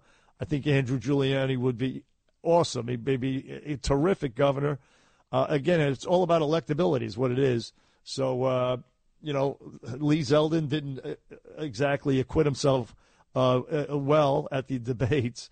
Uh, but in any case, Tuesday's the day, and then we support whoever gets uh, nominated. That's right. against this loser, this dummy, Kathy Hochul. That's right. No matter who it is, whether it's Lee, Harry, it doesn't matter. We're all in. We are all in. That's right. All right. 1 800 848 WABC, 1 800 848 9222. We do have Lydia Serrani. Lydia Reports, always terrific, coming up next. And um, Beat, Beat Bernie, hosted by Matt Meady, coming up in the 9 o'clock hour. More of Bernie and Sid on this Friday, right after this. This is Lydia Reports on 77 WABC. Here's Lydia Serrani. Just when we thought we couldn't get more embarrassed of President Biden yesterday, he accidentally held up a cheat sheet, a sort of cue card on how he should behave. No joke. And this is, there's an actual picture of this. I tweeted it. I put it on the 77 WABC as well. Lydia News, L-I-D-I-A-N-E-W-S. In, in the cue card, it says, you capitalized and in bold print, you take your seat. You give brief comments. You depart. You remember to wipe your ass. No, I'm sorry. I just, I added that last part. Well, no, well, the, the, you you you got it right. You ask it, it. It says you ask Liz Schuler, president of the AF, AFL-CIO, a question. You thank participants. You depart. That's it. It was so embarrassing. So we held this up. So I was doing like a little research and you notice like how he's talking much differently than even when he was first elected. And I'm looking at the way he walks, like his gait, you know, that's what Yes. it means. And and there's a study that just came out in the Journal of the American Medical Association, known as JAMA. And it says gait, which is the way you walk, and cognitive decline, which is usually exhibited in memory loss and in the way somebody speaks, it's it could indicate a high high risk of dementia. The actual name of the article is called "Gait and Cognitive Declines in Dementia: Double or Nothing." The study found that when cognitive decline was defined as um, if you've had cognitive decline as well as a change in the way you walk, then you have a very high likelihood of dementia. And it also means that you will be in a rapid and steep decline. So I, I mean, I'm not a doctor. Obviously, I've never examined him, but common sense dictates you're looking at this study. You see the way he walks. You see the long vacations. You see all the verbal missteps and all these memory things and the fact that they literally have to put together a cue card for him. I think by this time next year, unless they come out with some sort of dementia, Alzheimer's type of miracle cure, he has to, he's going to go. I No, think he- he's going to, I think he's going to go. He is shot. Not die. He- I think he's going to like have to resign due to, um, you know, medical issues yeah. or whatever. Yeah, he's done. He's shot. He's completely. Uh, He's completely shot, He's a yeah. vegetable, almost a vegetable at this point, and uh, he, can't last. Uh, 2024 is a joke. No. Talking about 2024. No. By the way, for our public school uh, uh, uh, graduates out there, GATE is spelled G A I T. Uh, just Yeah. uh, and, and it means walking. Yes, just just FYI, That's you learn funny, something on you learn something on the Bernie and Sid show. I want listen to listen to him. Um, Ben, I'll get your your what you think. Said uh, after this, listen to his gibberish yesterday. This is like really scary. This is on the world stage, the leader of the free world, and he can't even form a coherent thought. There's a difference between states that say may and they and say shall. The, if you have to say you shall give, you shall do A, B, C, they're the ones that are going to have problems. But most say may. I mean may and, and I got it reversed. May and shall. Oh my God! Wow. I- I- I Get mean, the coffin ready. Just, that- just yeah, get that- the home ready. Just throw them in. At that that whole that whole appearance on uh, Jimmy Kimmel was was one big uh, incoherent, uh, you know, dement, dementia-ridden mess. Is That what a it mess. was. Yeah, it was basically him uh, falling all over himself and, and crushing Donald Trump. I mean, look, those are the moments that you played just now, Lydia. And uh, me and Bernie don't have any real sympathy for the guy. In fact, we don't have any at all. But those are the moments that uh, have people like Bill O'Reilly say, well, you know, Bill O'Reilly has actually said, I kind of feel badly for the guy. And I don't believe that everything he does is based on agenda and evil, that he really has an issue, whether it's dementia, whether he's just getting old and falling apart. Those are the moments that do have people sympathize with Joe Biden. Uh, not here, though, not with Bernie and Sid. We've, uh, we've seen enough to realize that even though he does have those senility moments, that he does enough when he knows what he's doing to help destroy this country. Absolutely. Listen, the, the latest, just yesterday, uh, I mean, he's evil. He is evil. He's perpetrating evil on this country. He's escalating the war on women. He wants to change uh, Title IX to include male trannies, to allow the trannies, the transgenders, to, to the male, the biological males, to compete in sports. He will withhold federal funds if schools don't build transgender bathrooms and enforce and enforce proper use of pronouns. Enforce it on the campus. In addition, of course, to uh, forcing them to allow males to compete in their sports programs. I mean, that's evil. And he's also using federal funds to get kids to transition. He will withhold uh, lunch money, school lunch money from from states if they don't allow kids in schools to, to be encouraged to have their you know their genitals whacked off or their breasts or to take puberty blockers. That is pure freaking evil, and also allowing this country to, to, to dis- disintegrate and the, have the price of oil and inflation go way up because you won't drill for oil. You stop the Keystone Pipeline. You're screwing the American people. That's evil. So I have no sympathy for this creep, none at all. And yes, Sid, is right. He he has his cognitive moments. He, he knows what he's doing, even though he is uh, on the verge of uh, you know all out full blown dementia. Yeah, I have no sympathy for him whatsoever. I hate the man. There's an old He has the clear cut classic signs of dementia. He does, It's he does. clear as Yeah. it's clear as day. No, he does. This country's in danger, and I, I blame his wife. I think she's kind of the puppet master behind all of this. Well, I think so- she listen, says to him, "If she- you don't do what I say, I'm not wiping your butt later. She's I'm not evil. going to bring you water late, later." She's You evil know? because she has to know. She has to know that this man who she's loved all these years embarrasses himself every day. She has to know that, but she is so set on being the first lady Yes. that she doesn't care. So to me, She's just as evil as he is because F him. Let him go embarrass himself. I'm living in the White House. Yeah, and she doesn't That's right. obviously doesn't care that, that he's destroying the country, and his handlers are destroying, absolutely destroying. They know what they're doing the, from from the border to uh, to, to, to transgender crap to uh, you know sending money to, to, to the Russian, sending money to the Ukraine, getting us involved in a war that we, we have no business being involved in, and also uh, you know he's compromised with China. He's compromised. Who knows what his decisions are based on? He's not uh, standing up to uh, the Chinese, the communist Chinese. He's actually acquiescing in, in, in, in various ways. He's not stopping the fentanyl from coming across, killing tens of thousands of Americans that the Chinese are sending over. I don't hear him railing about that against the Chinese. Screw him. Get rid of him. You He needs to go. I don't understand. Remember Trump after the West Point graduation where he was just kind of carefully going down that railway and it was really hot and it was like kind of slippery and they were like, "Oh my god, the 25th amendment, this and that." This guy has a clear-cut classic science. Here is a study that just came out, the Journal of the American Medical Association, talking about the way you walk and your cognition, the verbal cues and this and that. If they're together, that means there's going to be a steep, rapid decline in the dementia patient and nobody's doing anything about it. This is the leader of the free world. We're in an economic crisis, a drug crisis, a national security crisis. I mean, all of these self-made, self-inflicted crises and nobody's doing anything about it, but they want to give them just cue cards. This Yeah. is an embarrassment. This is not right. This we deserve better. They care more about ideology, more about their party affiliation than about lives of the American people. And It's don't hard- forget about the wokeification of our military. Our military is not uh, a, a, a, a fierce uh, fighting force any longer. They're focused on pronouns. They're focused on transgender crap. They're focused on white privilege. I mean, uh, uh, the hell with these people.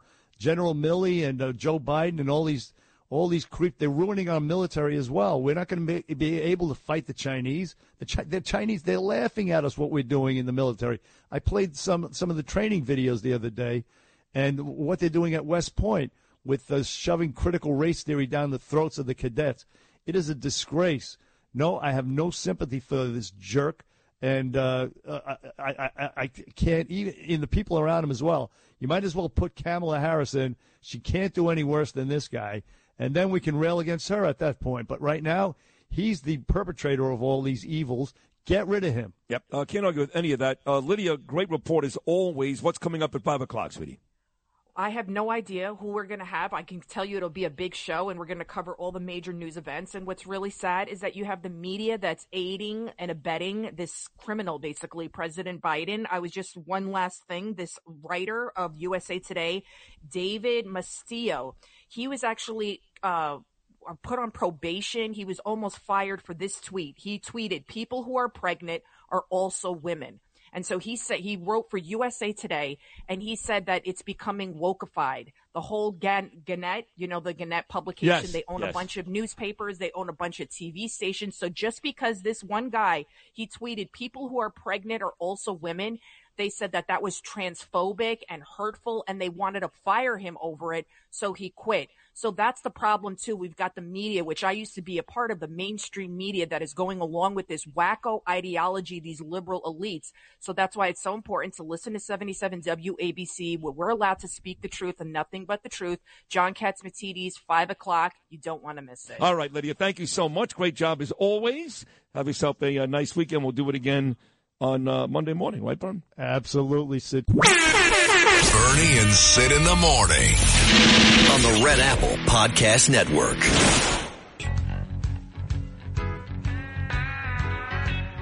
All right, Tuesday's the big day, primary day, June 28th. We've had all four men on this show running on the Republican side. Me and Bernie have. Lee Zeldin, Andrew Giuliani, Harry Wilson, and of course, uh, Rob Astorino. Rob has been Bernie's guy from day one. Uh, I have, I think, with a lot of New Yorkers, become a huge fan of Rob. Nobody can argue he's been brilliant and was brilliant in those uh, three debates. You can kind of go back and forth if he won or Andrew won, but that's it. I mean, you can't even include Lee and Harry in the conversation. He was the Westchester County executive. He's got experience and uh, good experience at that. And uh, here he is, live in studio today, just four days before the biggest day, I think, in his life. And that is Rob Astorino. Is that fair to say, Rob? That uh, Don't tell my wife and kids who were born. oh, that's but true. You're right. that, You're yeah. right. But let's, let's go. You're right. Let's go with political professional life. You're right about that. Yeah, yeah, no, It is. definitely. I mean, I, when I was elected Westchester County executive, it was a shocker. Nobody expected it. Two to you know, three to one Democratic county. We we pulled it out of the hat. Nobody thought, and so that was an amazing night. So I mean, obviously Tuesday, if I win, it'll be it'll be huge, but it'll be even bigger in November because that's the shock. That's the that's the earthquake. I, you know, it's it's anyone's ball game on Tuesday. I'm totally in this race. I'm going to win this race, and I think people who watched the debates, like you just said, you know, it's like Lee Lee has become uh, unfortunately unqualified for the race for, to be governor. I think his record in Albany with with Cuomo is extraordinarily problematic. He couldn't defend it. He got uh, meltdown city. It was like you know nuclear reactor just went off in his head, and you've got to be able to to defend your record. That was indefensible. So I, I think Andrew, I love, I really do. Uh, I just think he's got a great future ahead of him. But I think right now, um, there's no way that Zeldin can get those crossover votes, which we're going to need. I mean, this is all about winning in November. It's not about winning a primary. Anyone can win a primary and they get slaughtered. But November is when it counts to actually win and take over, and that's what we have to do. So I think Andrew's got a great future. I just think uh, now is the time when I can step in that role as the executive I have been and, and turn this damn state around. Absolutely. It's a train wreck right It really is a train wreck. We need we need to end this one party rule. Rob Astorino, I think you could do it. Uh, you are smooth. You are funny.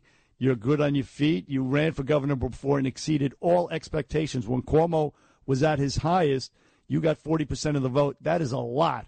And now in this this year, when we're going to experience a red wave, you could really win. But tell us, let's zero in on it. Andrew Giuliani did acquit himself very well at the mm-hmm. debates. Yep. So zero in on why you would be a better candidate than Andrew Giuliani. I know you love him and he has a great future, but tell us why you would be better. I, I think, look, you know, the, the Giuliani name is a blessing and a curse. In in a primary, it's more of a blessing. In in the general election in New York, it's going to be very difficult to overcome during this period of time where there's still, you know, the whiff of Trump with Democrats in New York and all that kind of stuff. And we're all supporting Trump, but it's about winning in November. It's about getting those crossover votes that I've been able to do. You know, yo hablo español, so I'm going to be out there on the streets making sure we get the crossover vote. And that's how we're going to win. This is all about winning. It's not about, and I've had people say, you know, I kind of lean somewhere else, but I think you actually might be the one who could win. Yeah, I think I said that. Uh, about two minutes to go here. Uh, you were just in upstate New York, Rochester, Binghamton, Syracuse, that area. Uh, Andrew has been on record on this show saying, hey, you talk about the city all the time. Guess what? Those cities upstate, they're even worse. Yeah. You could attest to that. They are. But, you know, look, we- we don't have farmers here in New York City, right? But there's a lot of farmers upstate, and nobody's been talking to them. And small businesses in the city that went out of business in the pandemic, same upstate.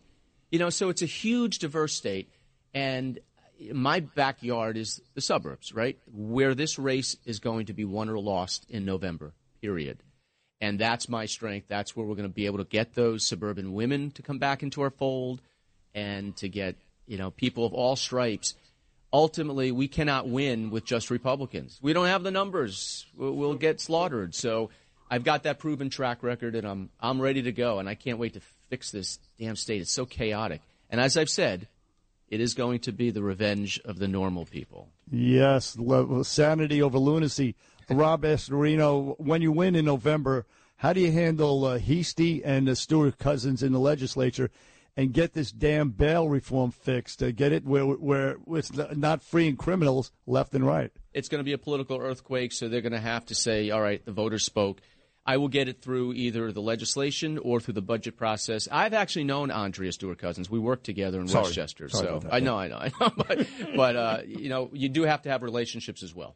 Agreed. Uh, well, listen, again, you uh, you came off really, really well.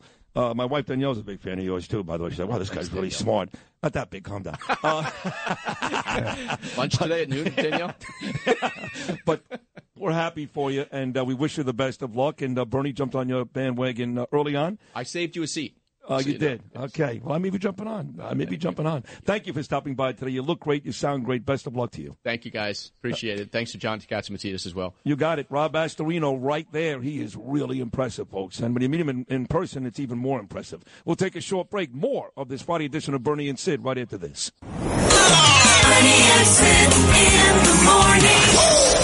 On the Red Apple Podcast Network.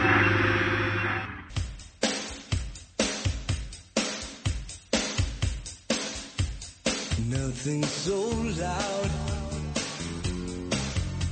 Hearing when we lie. Truth is not kind. And you said neither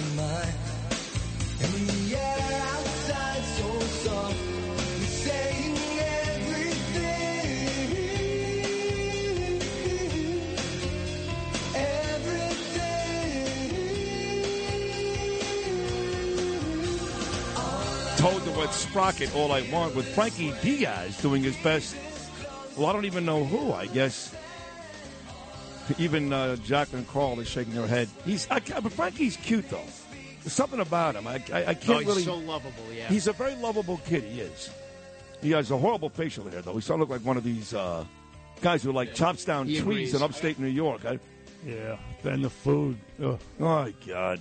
And then his mother gets all mad if I call him fat or if I, you know, whatever. So I stopped doing that. You know, not that he got any skinnier, by the way, but I said, "Oh, it piss your mother off." So, and I love your mom. She's she's adorable. She's a cop, she's a hero, and uh, she loves this show. But she's always mad at Bernie, and I, I you know, Uh, well, I don't think that's true. No? But uh, Yeah. when, when when when you call somebody overweight, it's really I don't say I say- it's, I say it's- fat, by the way. I don't say it's, overweight. it's constructive criticism. That's right. even, even if you say fat. Right. No, I think when you say fat, that is constructive criticism. When you're saying Yeah. overweight, you're being kind of, you know, you're not, you're, you're kind of You're beating right. around the you're bush. Right. You're right about that. That's Uh, right. I would. I would. I I just don't want to piss off his moms. Yeah. Well, I don't care. Here's uh, Matt Meany, the esteemed program. director. I, I was just saying, I'm just putting my headphones on over here. I'm like, Oh. I'm walking back in here. I thought you wanted to But say no, no, no, no, no. It was a, a great song coming in there. Absolutely. Now, what is that a great song? And by the way, uh, how impressive! And, Bernie's been there since day one. You got to give Bernard credit.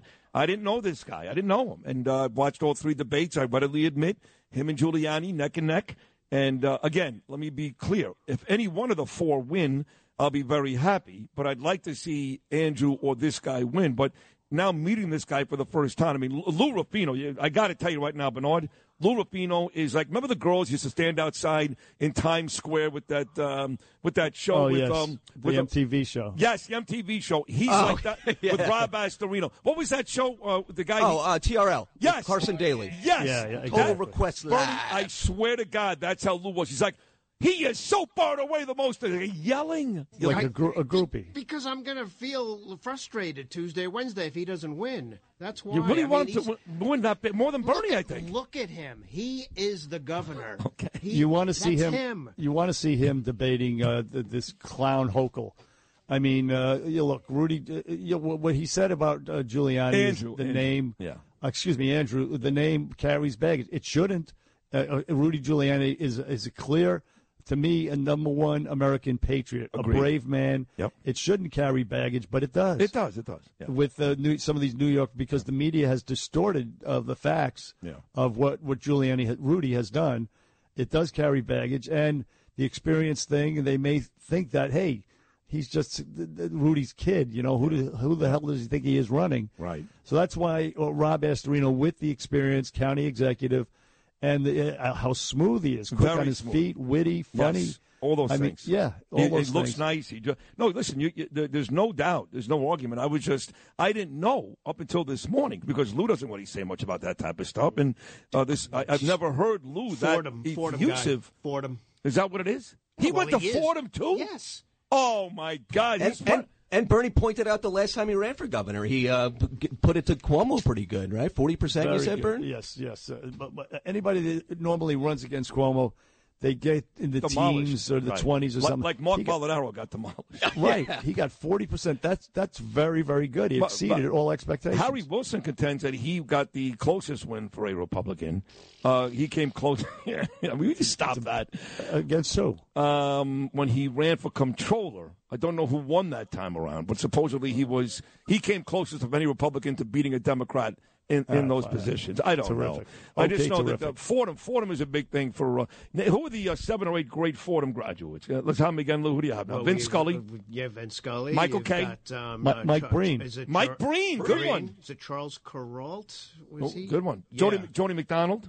You know, I'll give you a bad one. Uh, the Who? guy, the, the Brennan, the, the CIA guy, Brennan. The, the- John Brennan. He went to Fordham. the complete and total Yeah, he's- traitor. he- yes, he's a douchebag. he really is. Uh, he's a Fordham guy. The greatest Fordham grad of all has to be Mike Gunzelman. Yes. Oh God! he did, he my did, God, and he- Connell went there as well. Oh, Connell, Very- Connell Right? McShane. And I believe I, I could be wrong. I think the father's name or, or Oh, the, is. hey, Donald Trump went there for like a year and a half. Well, here you go. Donald Trump went to Fordham. He did. He stayed uh, before he went went away to uh, before he went away to what is it, the Wharton or Oh, I don't know. business, yeah. Wharton, yeah. By I know way, he spent some time at Fordham. Do you know that Joe Tacopina's daughter goes to Fordham, but not in the Bronx? You want to guess where? Manhattan. No, England. Because Ava is going to Bristol University in England, and Tacopina's like, my daughter goes to school there. I'm like, I didn't even know. And sure enough, Fordham has a campus in England, in London. And that's Sweet. where Tacopina's daughter goes to school. How about that? What, what an experience, man! What Oh, a, yeah, yeah. That, that, that uh, I wish I was young again. I could do something like that. I know, right, bro? I only wish. I oh know. my God. I mean, I took the train to Baruch, and then I went to Brooklyn College, Kingsborough Community College. I did get to Miami, I did, but I screwed that up early. After that, it was three city schools. But uh, I, I joined the Marine Corps, and, uh, and then I was out. Then I was out on the street for the, the next three years after, after I got thrown out of the Marines. Right, but as uh, Tony Montana would say, take a look at you now. Anyway, uh, great job, Rob Mascherino. Great three hours. We'll uh, come up with the fourth and final hour next. I'm out at 9.30, so Meany's going to host Beat Bernie. More of Bernie and Sid right into this.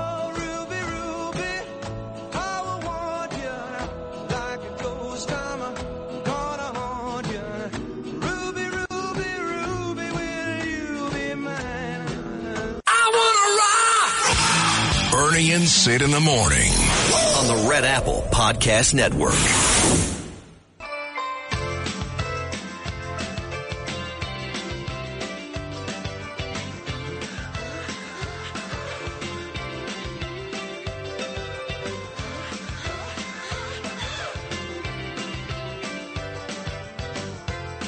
All right, 904. Perez Hilton set to join us momentarily. He had a new book out, which uh, Jack McCall actually read, said it was very, very good, and I trust her instinct. She's uh, very, very smart, TMI, and he's been involved in the celebrity business, you know, all the gossip and all that stuff, the Pat O'Brien, Mario Lopez, for a long, long time. And he's gay, and today, of course, we're celebrating Pride Day here at WABC, so he checks off uh, a bunch of boxes. You know, Bo Dietl was just calling in, um, and Bo I spoke to. Well, I speak to Bo almost every day. In fact, I'm going to see Bo coming up at 2.30 this afternoon when the whole cast of Gravesend gets together. Today we shoot the last episode of season two, when Bo's got a major role. But he was given uh, some award yesterday, some some big award. He's calling my cell phone now. I can't pick it up. I'm on the air, Bo. Uh, but he was given some uh, major award yesterday, like a lifetime like a lifetime achievement award out in New Jersey for being a heroic cop. And uh, I told him to call in and tell us what it was for like 10 seconds. So, uh, anyway, Bo comes off a big award winning day. How about that, Bernard? Hey, listen, if anybody deserves awards, it's Bo Dietl. This man, he was legitimately a hero cop. I mean, he took, uh, you know, he, he was a decoy cop. You know what he would do? Dress up as a, you know, as a skell, Yeah. and and Yeah. sit in doorways and wait for a thug, wait for lowlifes to come up and uh, rob him. And a lot of times, you know, he's out there by himself until help arrives. Of course, you have other people observing you, but uh, in the meantime, you can get really hurt. So he gets into fights. That's not just one aspect of when he was a younger cop, but uh, then when he became detective, of course, he solved some major crimes: the killing of the nun up in Harlem, the, the vicious killing, the stabbing. It was, I mean, they carved her up, and it shocked the city. And uh, Bo Dietl was the one responsible for, uh, among other people, but Bo Dietl was in the lead in capturing the the animal, the mutt that did that. Yep. So yeah, he deserves all, kinds of awards. Bo Dietl, he's and he's just, a great guy all around. Yep. Uh, so yeah, so uh, if uh, if he calls in, uh, we'll talk about the award. All right, Perez Hilton is on the phone again. We're celebrating uh, Gay Pride Day today here at WABC. Perez was born in Miami, Florida, which I know very, very well. He's Cuban. He was raised in Little Havana, which I also know very, very well. And uh, it's it's it's in uh, Westchester, Florida. And uh, he's a great guy. He's been on the show uh, a couple of times before. He's a very famous blogger, covers all the celebrities. His real name is not Perez Hilton, but Paris Hilton never sued him for that. Here he is, celebrating this uh, big day, the Gay Pride Day on WABC. The very handsome Perez Hilton. Perez, welcome back to Bernie and Sid. How are you, handsome? Good. Good morning. Happy Pride. Happy uh, Friday. Are you in Miami right now? Where are you calling us from? I'm in Los Angeles. Oh, it's early. It's early. It's only six o'clock in the morning out there. In, So uh, you stayed up all night, huh? no, I got up early. I normally get up early, but this is a little bit earlier than I'm used to. But you know, I'm I'm still thirsty, so I love the chance to be on the radio. oh no, of course. And, and by the way, this is the number one show in New York, not just any dopey radio show, which you'll do later on today somewhere in Los Angeles. But uh, on a on a positive note, before we get to what today means to you, one of our uh, co-workers, a lovely lady, Jacqueline Carl, said to me, "I got to tell you, I read Perez Hilton's book TMI." I know it came out during the oh. whole COVID deal, so a lot of folks didn't have a chance to know about it, read it. She said it was a great book. She said you talked about Aw. a lot of the relationships you made, how I kind of joked around that Paris Hilton did not sue you for using her last Yeah. name, but she said you had some really great celebrity stories in the book. So I've got a new book coming out in August. I know how hard it is to, to get people to buy it. Tell us about your book, TMI. Oh, thank you. I You're did welcome. not want to release it when it came out. It came out in October of 2020, you know, and I was happy that people enjoyed it then, but I wanted to hug people. I wanted to do a traditional book signing tour across the country. But it is what it is, and I was very proud of it because I had been asked to do a memoir for a while, and I turned it down because I didn't think it was the right time.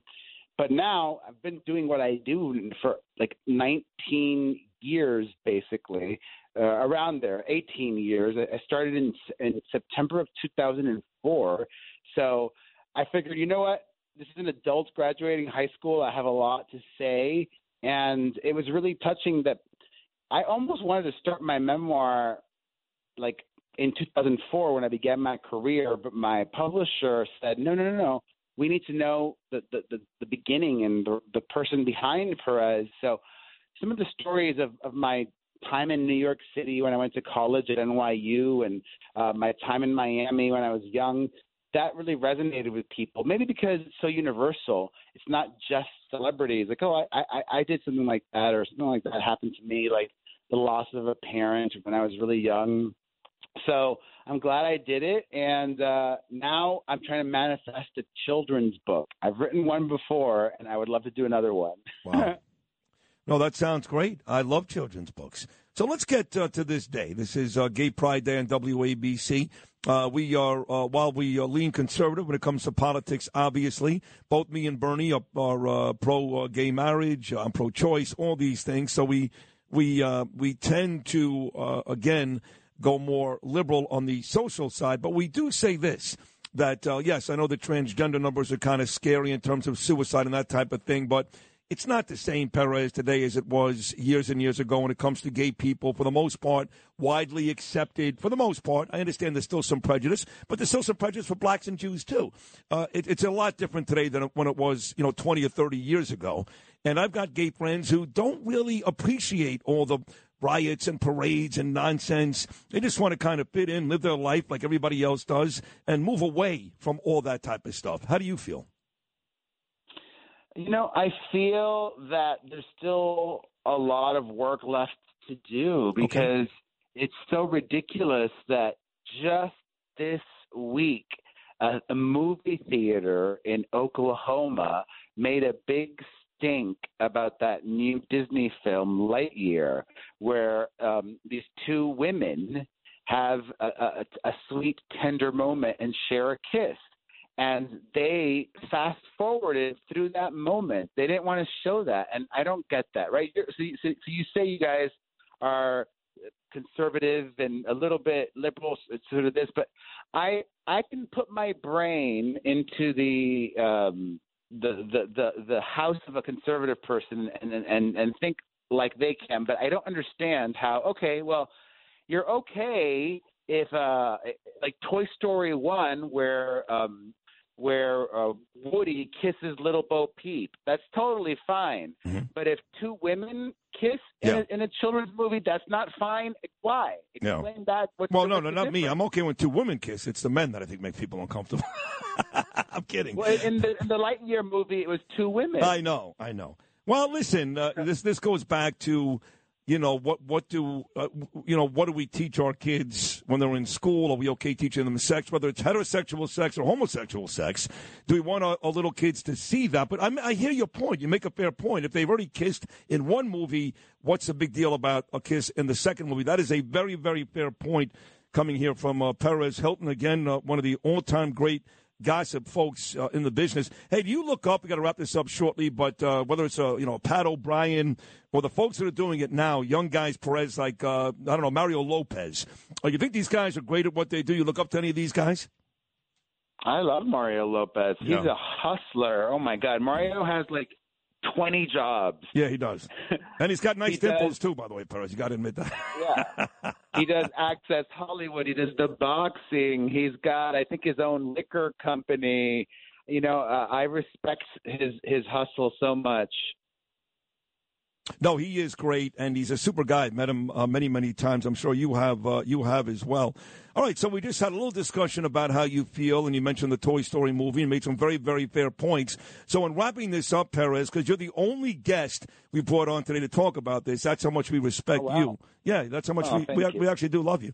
Uh, tell the listening audience what this month, this day here at WABC specifically, but what this month means to you.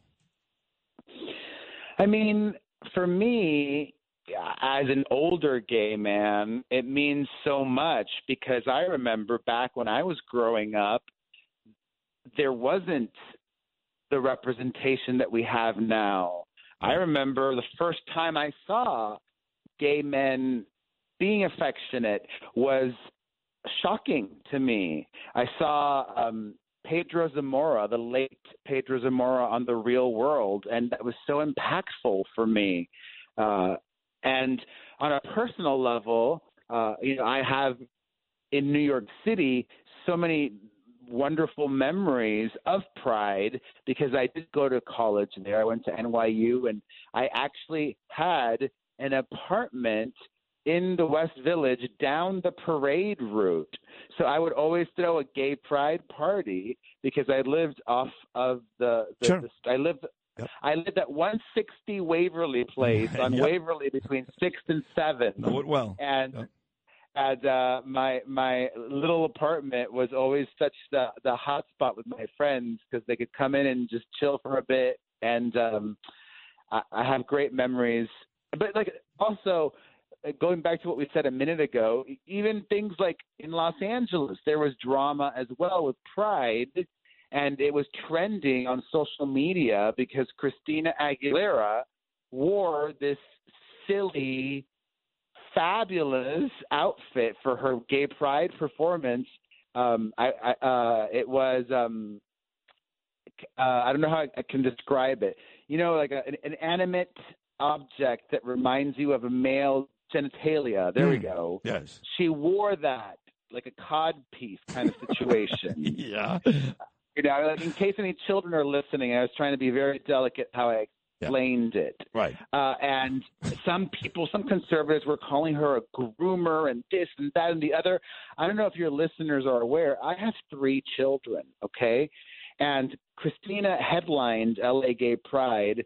She didn't go on till 11 p.m., okay? Yes, they said it was an all ages show, but it's also the responsibility of a parent to be a parent. Agreed. I'm not going to take my six year old to a show that begins at 11 p.m. Okay. So, and even if it was a 3 p.m. show, I still probably wouldn't have taken my six year old because personally, I'm not speaking for the gay community. I'm only speaking for myself. As a gay man, I do not believe that gay pride should be sanitized. I do not believe that gay pride is for children. I think that sex is an important part of gay pride, and it should continue to be. So I wouldn't take my six my my my I wouldn't take my nine year old Right, right, either. Something right. so young. Agreed. Hey, uh, last thing here, Perez. How old were you when you realized you were gay? I was six. Six. Okay.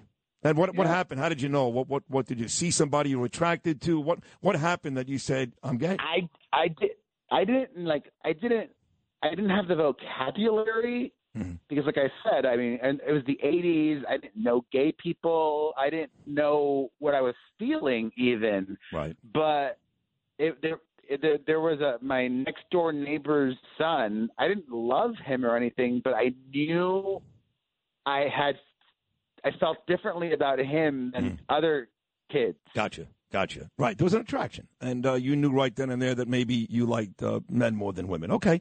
Listen, uh, you've had an unbelievable career. You still have a great career. You're a great voice in the entertainment industry. Uh, we're big fans of you on this show. And uh, we really do uh, wish you the very, very best. Enjoy today and uh, enjoy the whole month. you. And, and uh, take care of yourself and call back next year, okay? Oh, hold on! Before you Thank hang you. up, before you hang up, before you hang up, my partner he lost his connection, his internet connection. He does want to hop on and say one quick thing to you. Okay. Perez, say hello I'll to say Bernie. Say hello as to. Bernie. Well, say I'll- hello to Bernie first. Hello. Hello, Perez. Was- big big fan. Just uh, I just want to say hello. Uh, so, sorry I got disconnected, but um, uh, happy Pride. Day. Happy Pride Day, Perez. Thank you. And you know, I was reading that story uh, yesterday. I think maybe you you guys were aware of it prior because it broke a few days ago. It's a New York centric story about that firefighter who had that Yes. tragic accident and died. I just wanted to send my condolences Yeah. to his family and Thank you. to all the other firefighters. Yes. Because God, I was reading that. How awful. That w- listen, Perez. You don't even know. He, he lives in my town here. Uh, he's the name in the t- town. He he was a larger than life figure. Let's let's put it that way.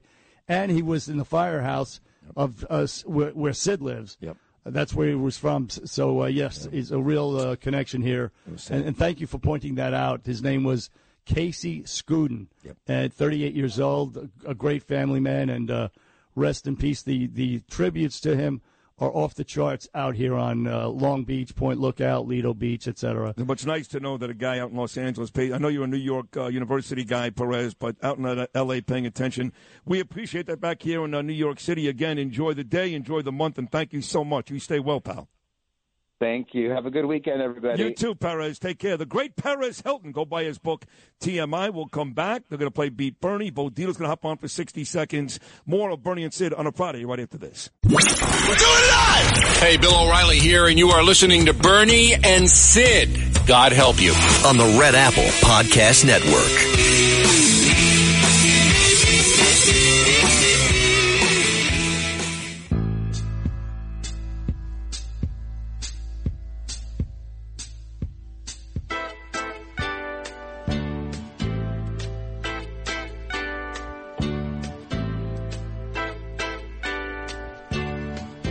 Back here on the Bernie and Sid Show, heard everywhere on that 77 WABC app. We need a caller for Beat Bernie. A caller for Beat Bernie. The number, 1 800 848 9222. 1 800 848 WABC to play Beat Bernie, sponsored by Peerless Boilers. Right now, we are honored, and I mean honored, to bring in a man that we've known, Sid and I both, both known for many, many years. He's a great friend, a good, loyal guy, and he's a hero cop. Let's face it, he hates to hear that, but he is. And uh, he just won an award uh, somewhere in New Jersey. He's going to tell us about it. But let's bring the man in right now, Mr. Big Bad Bo Dietl. How are you, sir? Big Bo. Good, good morning, guys. Thanks for having me on. I was really calling about the gun law thing, but yesterday I was very, very proud and very honored. The Detective Crime Clinic from New Jersey, New York, honored me with a Lifetime Achievement Award. And this, I received four, uh, three of them prior, but this is 38 years after I retired from the NYPD. It was really a great honor. And one of the stories, and I have to clear it up, was the rape of the nun, which is on one of my podcasts. Now we've been, I've been part of task force that broke big cases like the Palm Sunday massacre. This case with the nun rape, we were not part of any task force. My dear departed friend and partner Thomas Colleran, one of the greatest detectives ever, and myself worked on our own time, 24 hours a day for three days. We broke that case by ourselves. to the to the, the screen. What's that word where they didn't like that what we did? chagrin, so the Chagrin, chagrin. That one, Yeah. the chagrin to the chief of detectives, Jimmy Sullivan. Our reward was to ship me in one end of Brooklyn and Tommy on the other end of Brooklyn because they could never take the credit, to the detective division, for breaking that case. Two guys did it. My great partner, departed partner, Tommy Collar, and, and myself. We worked 24 hours a day for three days. We got one in Chicago, one in New York. It was one of the greatest cases, and we spoke about it yesterday at the Detective Crime Clinic. They asked me to do a whole story, and I was very honored. But And by the way, you can you can. Bo, Bo, you can read all about it in the book One Tough Cop, which which is, which is where I read about it, and it was a great story. One Tough Cop, the book. real real fast with the gun gun law. I'm very ecstatic about it. Now at least the good people out there, uh, people who don't have criminal records, people should have the right to carry it and let the bad guys know. But there's one thing I want to tell people. I got the gun permit for Imus and I got it for Stern years ago. When Imus got his gun, I took him to shoot. The guy couldn't hit the damn target. I grabbed the gun away from I grabbed the gun away from Imus. I said, "You're not getting this back until you become proficient and know how to use it." So just remember out there, everybody, if you're going to get a gun permit, go train, know what the hell you're doing, and if you pull that gun out. If you have the cause to pull it out, read the penal law. When you pull it out, you better be able to use it. Otherwise, one of these fellows is going to come, grab the gun away from you, shoot you with your own gun. So it's not. It's a very important responsibility to carry a gun. Just keep that in mind, guys. That's, a good that's a great advice. Absolutely, Bo. I'll see you in Brooklyn about two thirty this afternoon. Bo, of course, one of the major Yeah. stars on Gravesend too. So I'll see you at the uh, shoot about two thirty, buddy. Congratulations again. And Glad Bernie, you called call in. me. Call me this weekend, Bernie. I love you. Okay. Uh, there you go, Bernie. Uh, call me this weekend. Take care, Bo. Thank so you, so Bo. that's the big story, I guess, today, Bernard. Is uh, is this story about uh, about the guns? It is that, and uh, of course, the guns indeed. And Eric Adams are calling it. It's going to be the Wild Wild West. Excuse me, it's already the Wild Wild West. And Kathy Ho- Hochul talking about muskets. I mean, uh, you know, is this woman drinking wine or something? What what is she doing? Muskets and uh, anyway, yeah, these politicians, these uh, liberal politicians, are all uh, in their panties in a twist because th- their hundred year old law was shot down. No pun intended.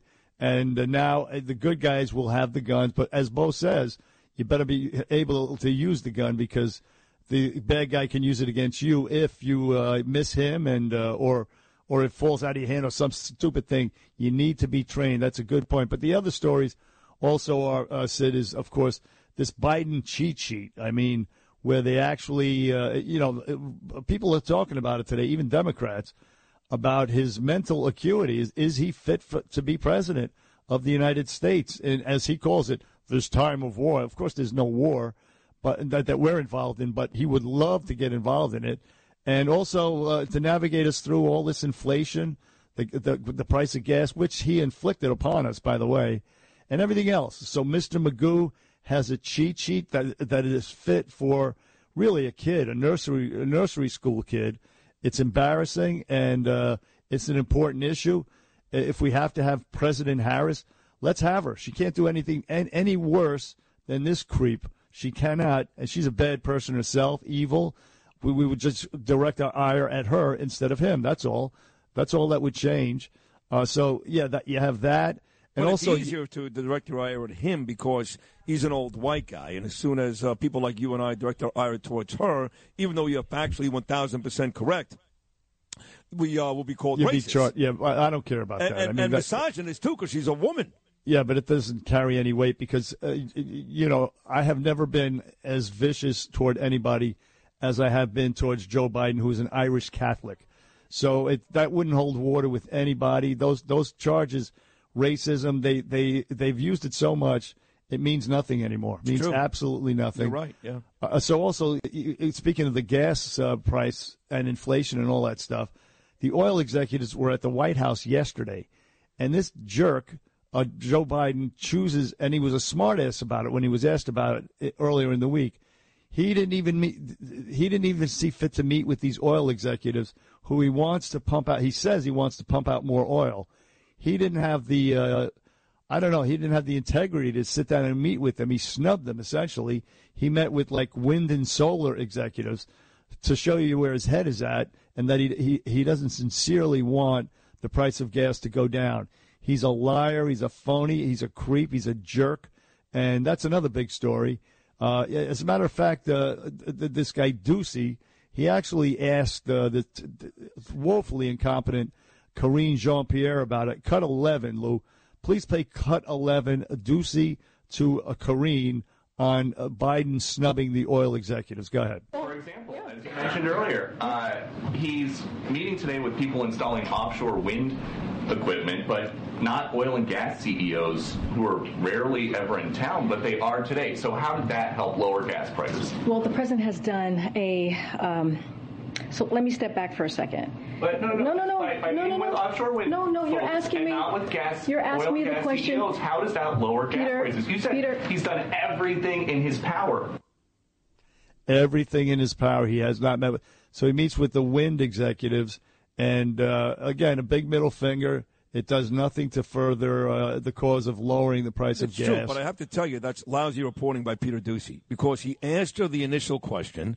She was starting to drown, and then she was going to circle back and give us some lousy answer, which I wanted to hear. I got to be honest, I never heard it because he came back and said the same thing for a second time in a row. I always say this to young budding guys in this business and girls: let the person talk. He asked the same. He came back with the same exact thing the second time. I wanted Right. to hear what BS excuse she was going to give. He never allowed her to do it. So that was actually a terrible reporting job by Peter Doocy. I'm sorry. Bad job out of uh, Doocy. Let's see if he does any better on this. On the uh, the painful transition to electric vehicles, because uh, uh, we're we're stopping fossil fuels cold turkey, and we have no plan. We have no infrastructure. Cut ten. Let's see if he does any better. Go. A lot of people can't afford a $60,000 electric car. And they also are having a hard time affording gas right now. That sounds like a painful transition. So, how much of that kind of pain is the president okay with? No, that transition. We are in a transition to to clean energy. That is something that uh, that is important. Uh, it is going to create jobs. Perfect. You know, we're we're transitioning really from uh, prosperity to poverty. Right. I'm sorry. That's that, that's all we're transitioning uh, uh, from and to under the Biden administration, I, I, I, I- with the exception of uh, second graders getting their nuts uh, whacked off. I mean, it's just uh, it's just a disgrace on every level. This guy is screwing things up. Uh, yes, same thing with the electric vehicles. You know, buy an electric vehicle for sixty thousand bucks. How are you gonna? People don't have that kind of money. I mean, sixty thousand dollars. Give me a break. Eighteen cents a gallon. That's going to save people uh, over three months that it's scheduled to be implemented for. Uh, the the gas tax holiday. It'll save people like thirty bucks total. That's unbelievable. That's, that's it's such a gimmick, such a scam, and uh, we see right through it.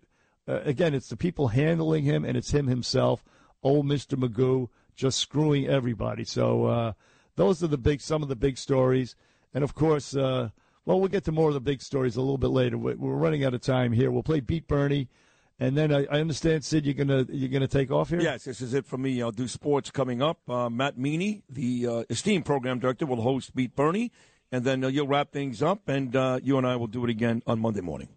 Well, listen, uh, if I don't speak to you, good luck on Thank the you. shoot today. I mean, Thank it's going to be a long day, but gr- Thanks, great. Congratulations and good luck. Thank you. I love you. Thank He- Here on the Bernie and Sid show, all the love to you, Sydney. I love you as well.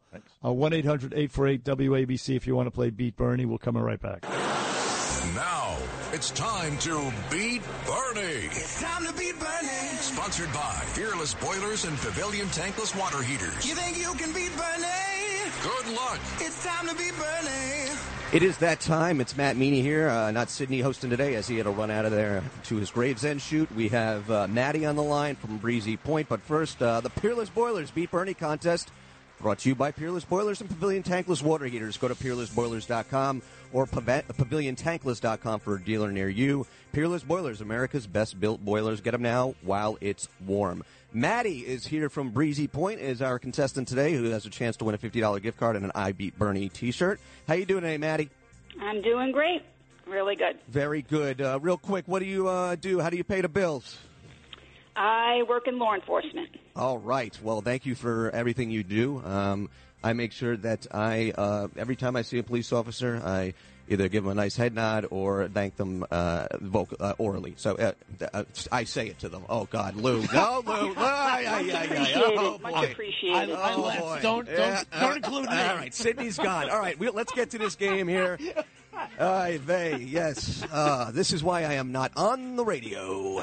Very good. Here we go, Maddie. Number one. In New York City, TLC stands for Taxi and What Commission? Limousine. All right, one for one. Here's number two. In 1971, Taiwan was ousted from what international body in favor of the People's Republic of China? I have multiple choice questions for you. Here you go. A, the, the United Nations, B, NATO, or C, UNICEF? I will say, um, what was the second one? NATO. NATO. I'll say NATO. Wrong. Ah. Lou's playing the wrong sound there. Okay, one for two. Uh, number three, the Stonewall riots in New York City jump-started the gay rights movement in what decade? Is it the 1940s, the 1960s, or the 1980s? Uh, Stonewall would be in the 80s, I believe. Wrong, you two-legged bag of anthrax should be Jesus. 60s. Co- correct. 60s was right. All right, let's get back on the board here. One for three, Ma- Maddie. In 1978, what future California senator became the first woman to hold the position of mayor of San Francisco? Um, would it be um, Feinstein? Wrong, It's. two. Come on. All right. See, so uh, wait, wait, we got, we got me putting my foot in my mouth here. Lou's pushing the wrong buttons. I am Ma- so- Maddie's got two for four got it, right. And geez, let's get through this game. What continent? Number five. What continent covers about thirty percent of the world's land area and has about sixty percent of its people? Um, that would be um, 60% of the people. What continent? Come on, give me a continent. Asia. Asia. Very good, Maddie. Three. Wow. Yeah, not bad. Three for five. You pulled that one out. Let's see how Bernard does. Uh, uh, hang on there. We'll let you talk to him at the end uh, at, of this. But first, we got to see how you're going to do up against him.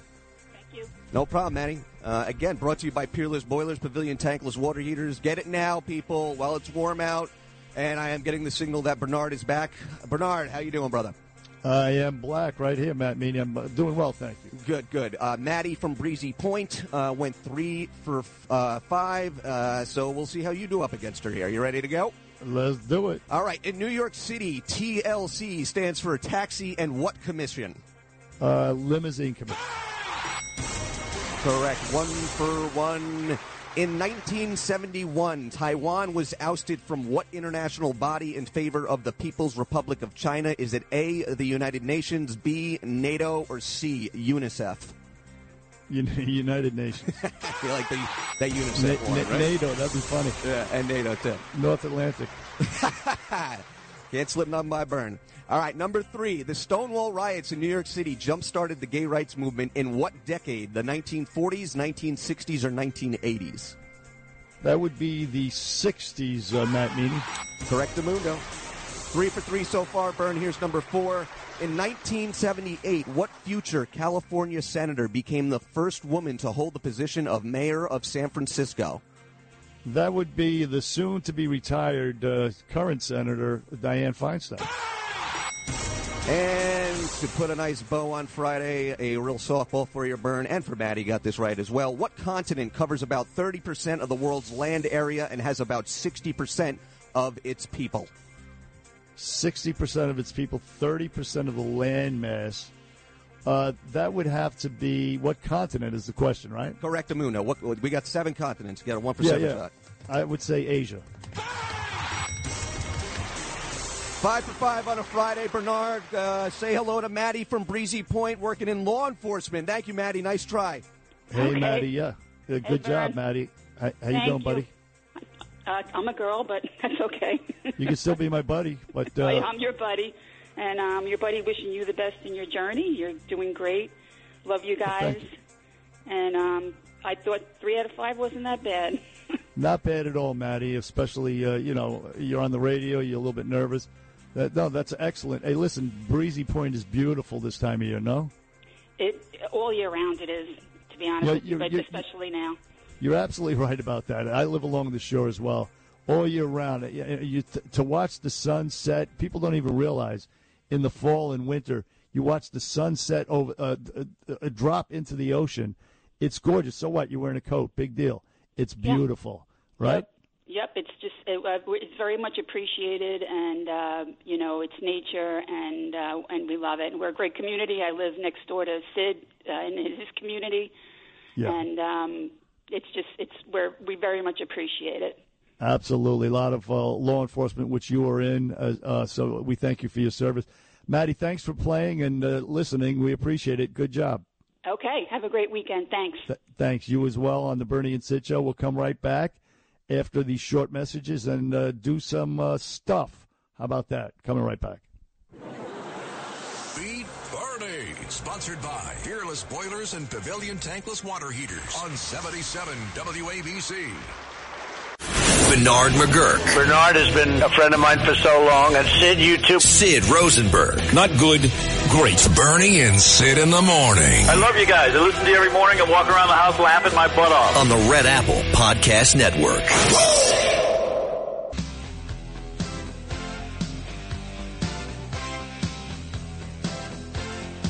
Back here on the Bernie and Sid show with a few minutes left. You know, this uh, Sid has gone to uh, his other job, acting, and uh, we'll see him on Monday. But uh, this January 6th committee, and by the way, why is Fox News airing this scam sham? I mean, it, it makes no sense. And they actually played a clip uh, of Adam Kinzinger. I was watching uh, Bret Baier. Why the f is Fox News? Fox News is fake news unless it's prime time because uh, Cavuto and the rest of these guys airing this thing is a is a disgrace. This January 6th committee, which is is a, is a Soviet show trial. You've heard that before. They have no opposition. In other words, no Jim Jordans on the Republican side to challenge what the lies that they're spewing. It's all about uh, getting Donald Trump, and in, in in the process, you know, they're still we're slipping towards authoritarianism. They actually raided the house of this this guy. He used to be a former uh, attorney, uh, a deputy attorney general. His name is Jeff Clark. This guy wears Coke bottle glasses. He's harmless. He questioned uh, the. He called for, for an investigation of voter fraud in the 2020 election. So they raided his home the day before yesterday, before their hearing yesterday, and this is what he said. Cut 18, go. Yesterday, at about just before 7 a.m., there was loud banging at uh, my door, insistent banging. So I just rushed down as fast as I could. I, you know, quickly figured out, you know, that there were agents there. I opened the door and asked for the courtesy to be able to put some pants on, and was told, "No, you got to come outside." So I came outside. They swept the house. Eventually, they let me go back inside and put the pants on. But uh, then, by my count, at one point, 12 agents and two Fairfax County police officers went into my house, searched it for three and a half hours. They even brought along a uh, electronic sniffing dog, and they took all of the electronics from my house. I just think we're living in an era that I don't recognize, and increasingly, I don't recognize the country anymore with these kinds of Stasi-like things happening. Absolutely right. Stasi like uh, German, uh, East German security like uh, uh, moves on the part of this, this government.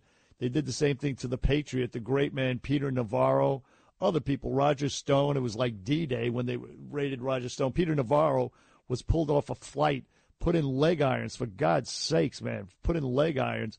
The guy would have showed up. All they had to do was call him and say, Come on over, we want to indict you. He would have been there. Now, Miranda Devine, she sees the problem here. Here- Here's what she tweeted, and, and then I'm going to read you what she retweeted. But first, the tweet from Miranda Devine. Joe Biden, Nancy Pelosi, and henchmen have destroyed norms and damaged institutions to try to cling to power as their party implodes. But they will pay when the political tide turns. See how they like handcuffs, leg irons, dawn raids, Stalinist show trials, pretrial detention, etc. She tweeted that. Then she retweeted it, and she said this, and this is important. The message to the post 2022 GOP no mercy. No mercy. We're going to get you back, you sons of bitches, for what you're doing. And uh, because what you're doing is a disgrace. It's illegal. It's it's actually horrible. I, I like that guy. Uh, Jeff Clark, I don't recognize the country either. Uh, so uh, uh, November 2022. After that, it's going to be Morning in America and a reckoning to come, ladies and gentlemen, on the Bernie and Sid show. That's all that we have time for. Hope you enjoyed the week, ladies and gentlemen. We did. I did with Sydney and, uh, and Lou Rufino, Matt Meany, and everybody uh, who helped out. Uh, Justin Ellick. All you guys are great. In the meantime, enjoy the weekend, the last weekend of June. Uh, and as I said, in the meantime, let's go, Brandon.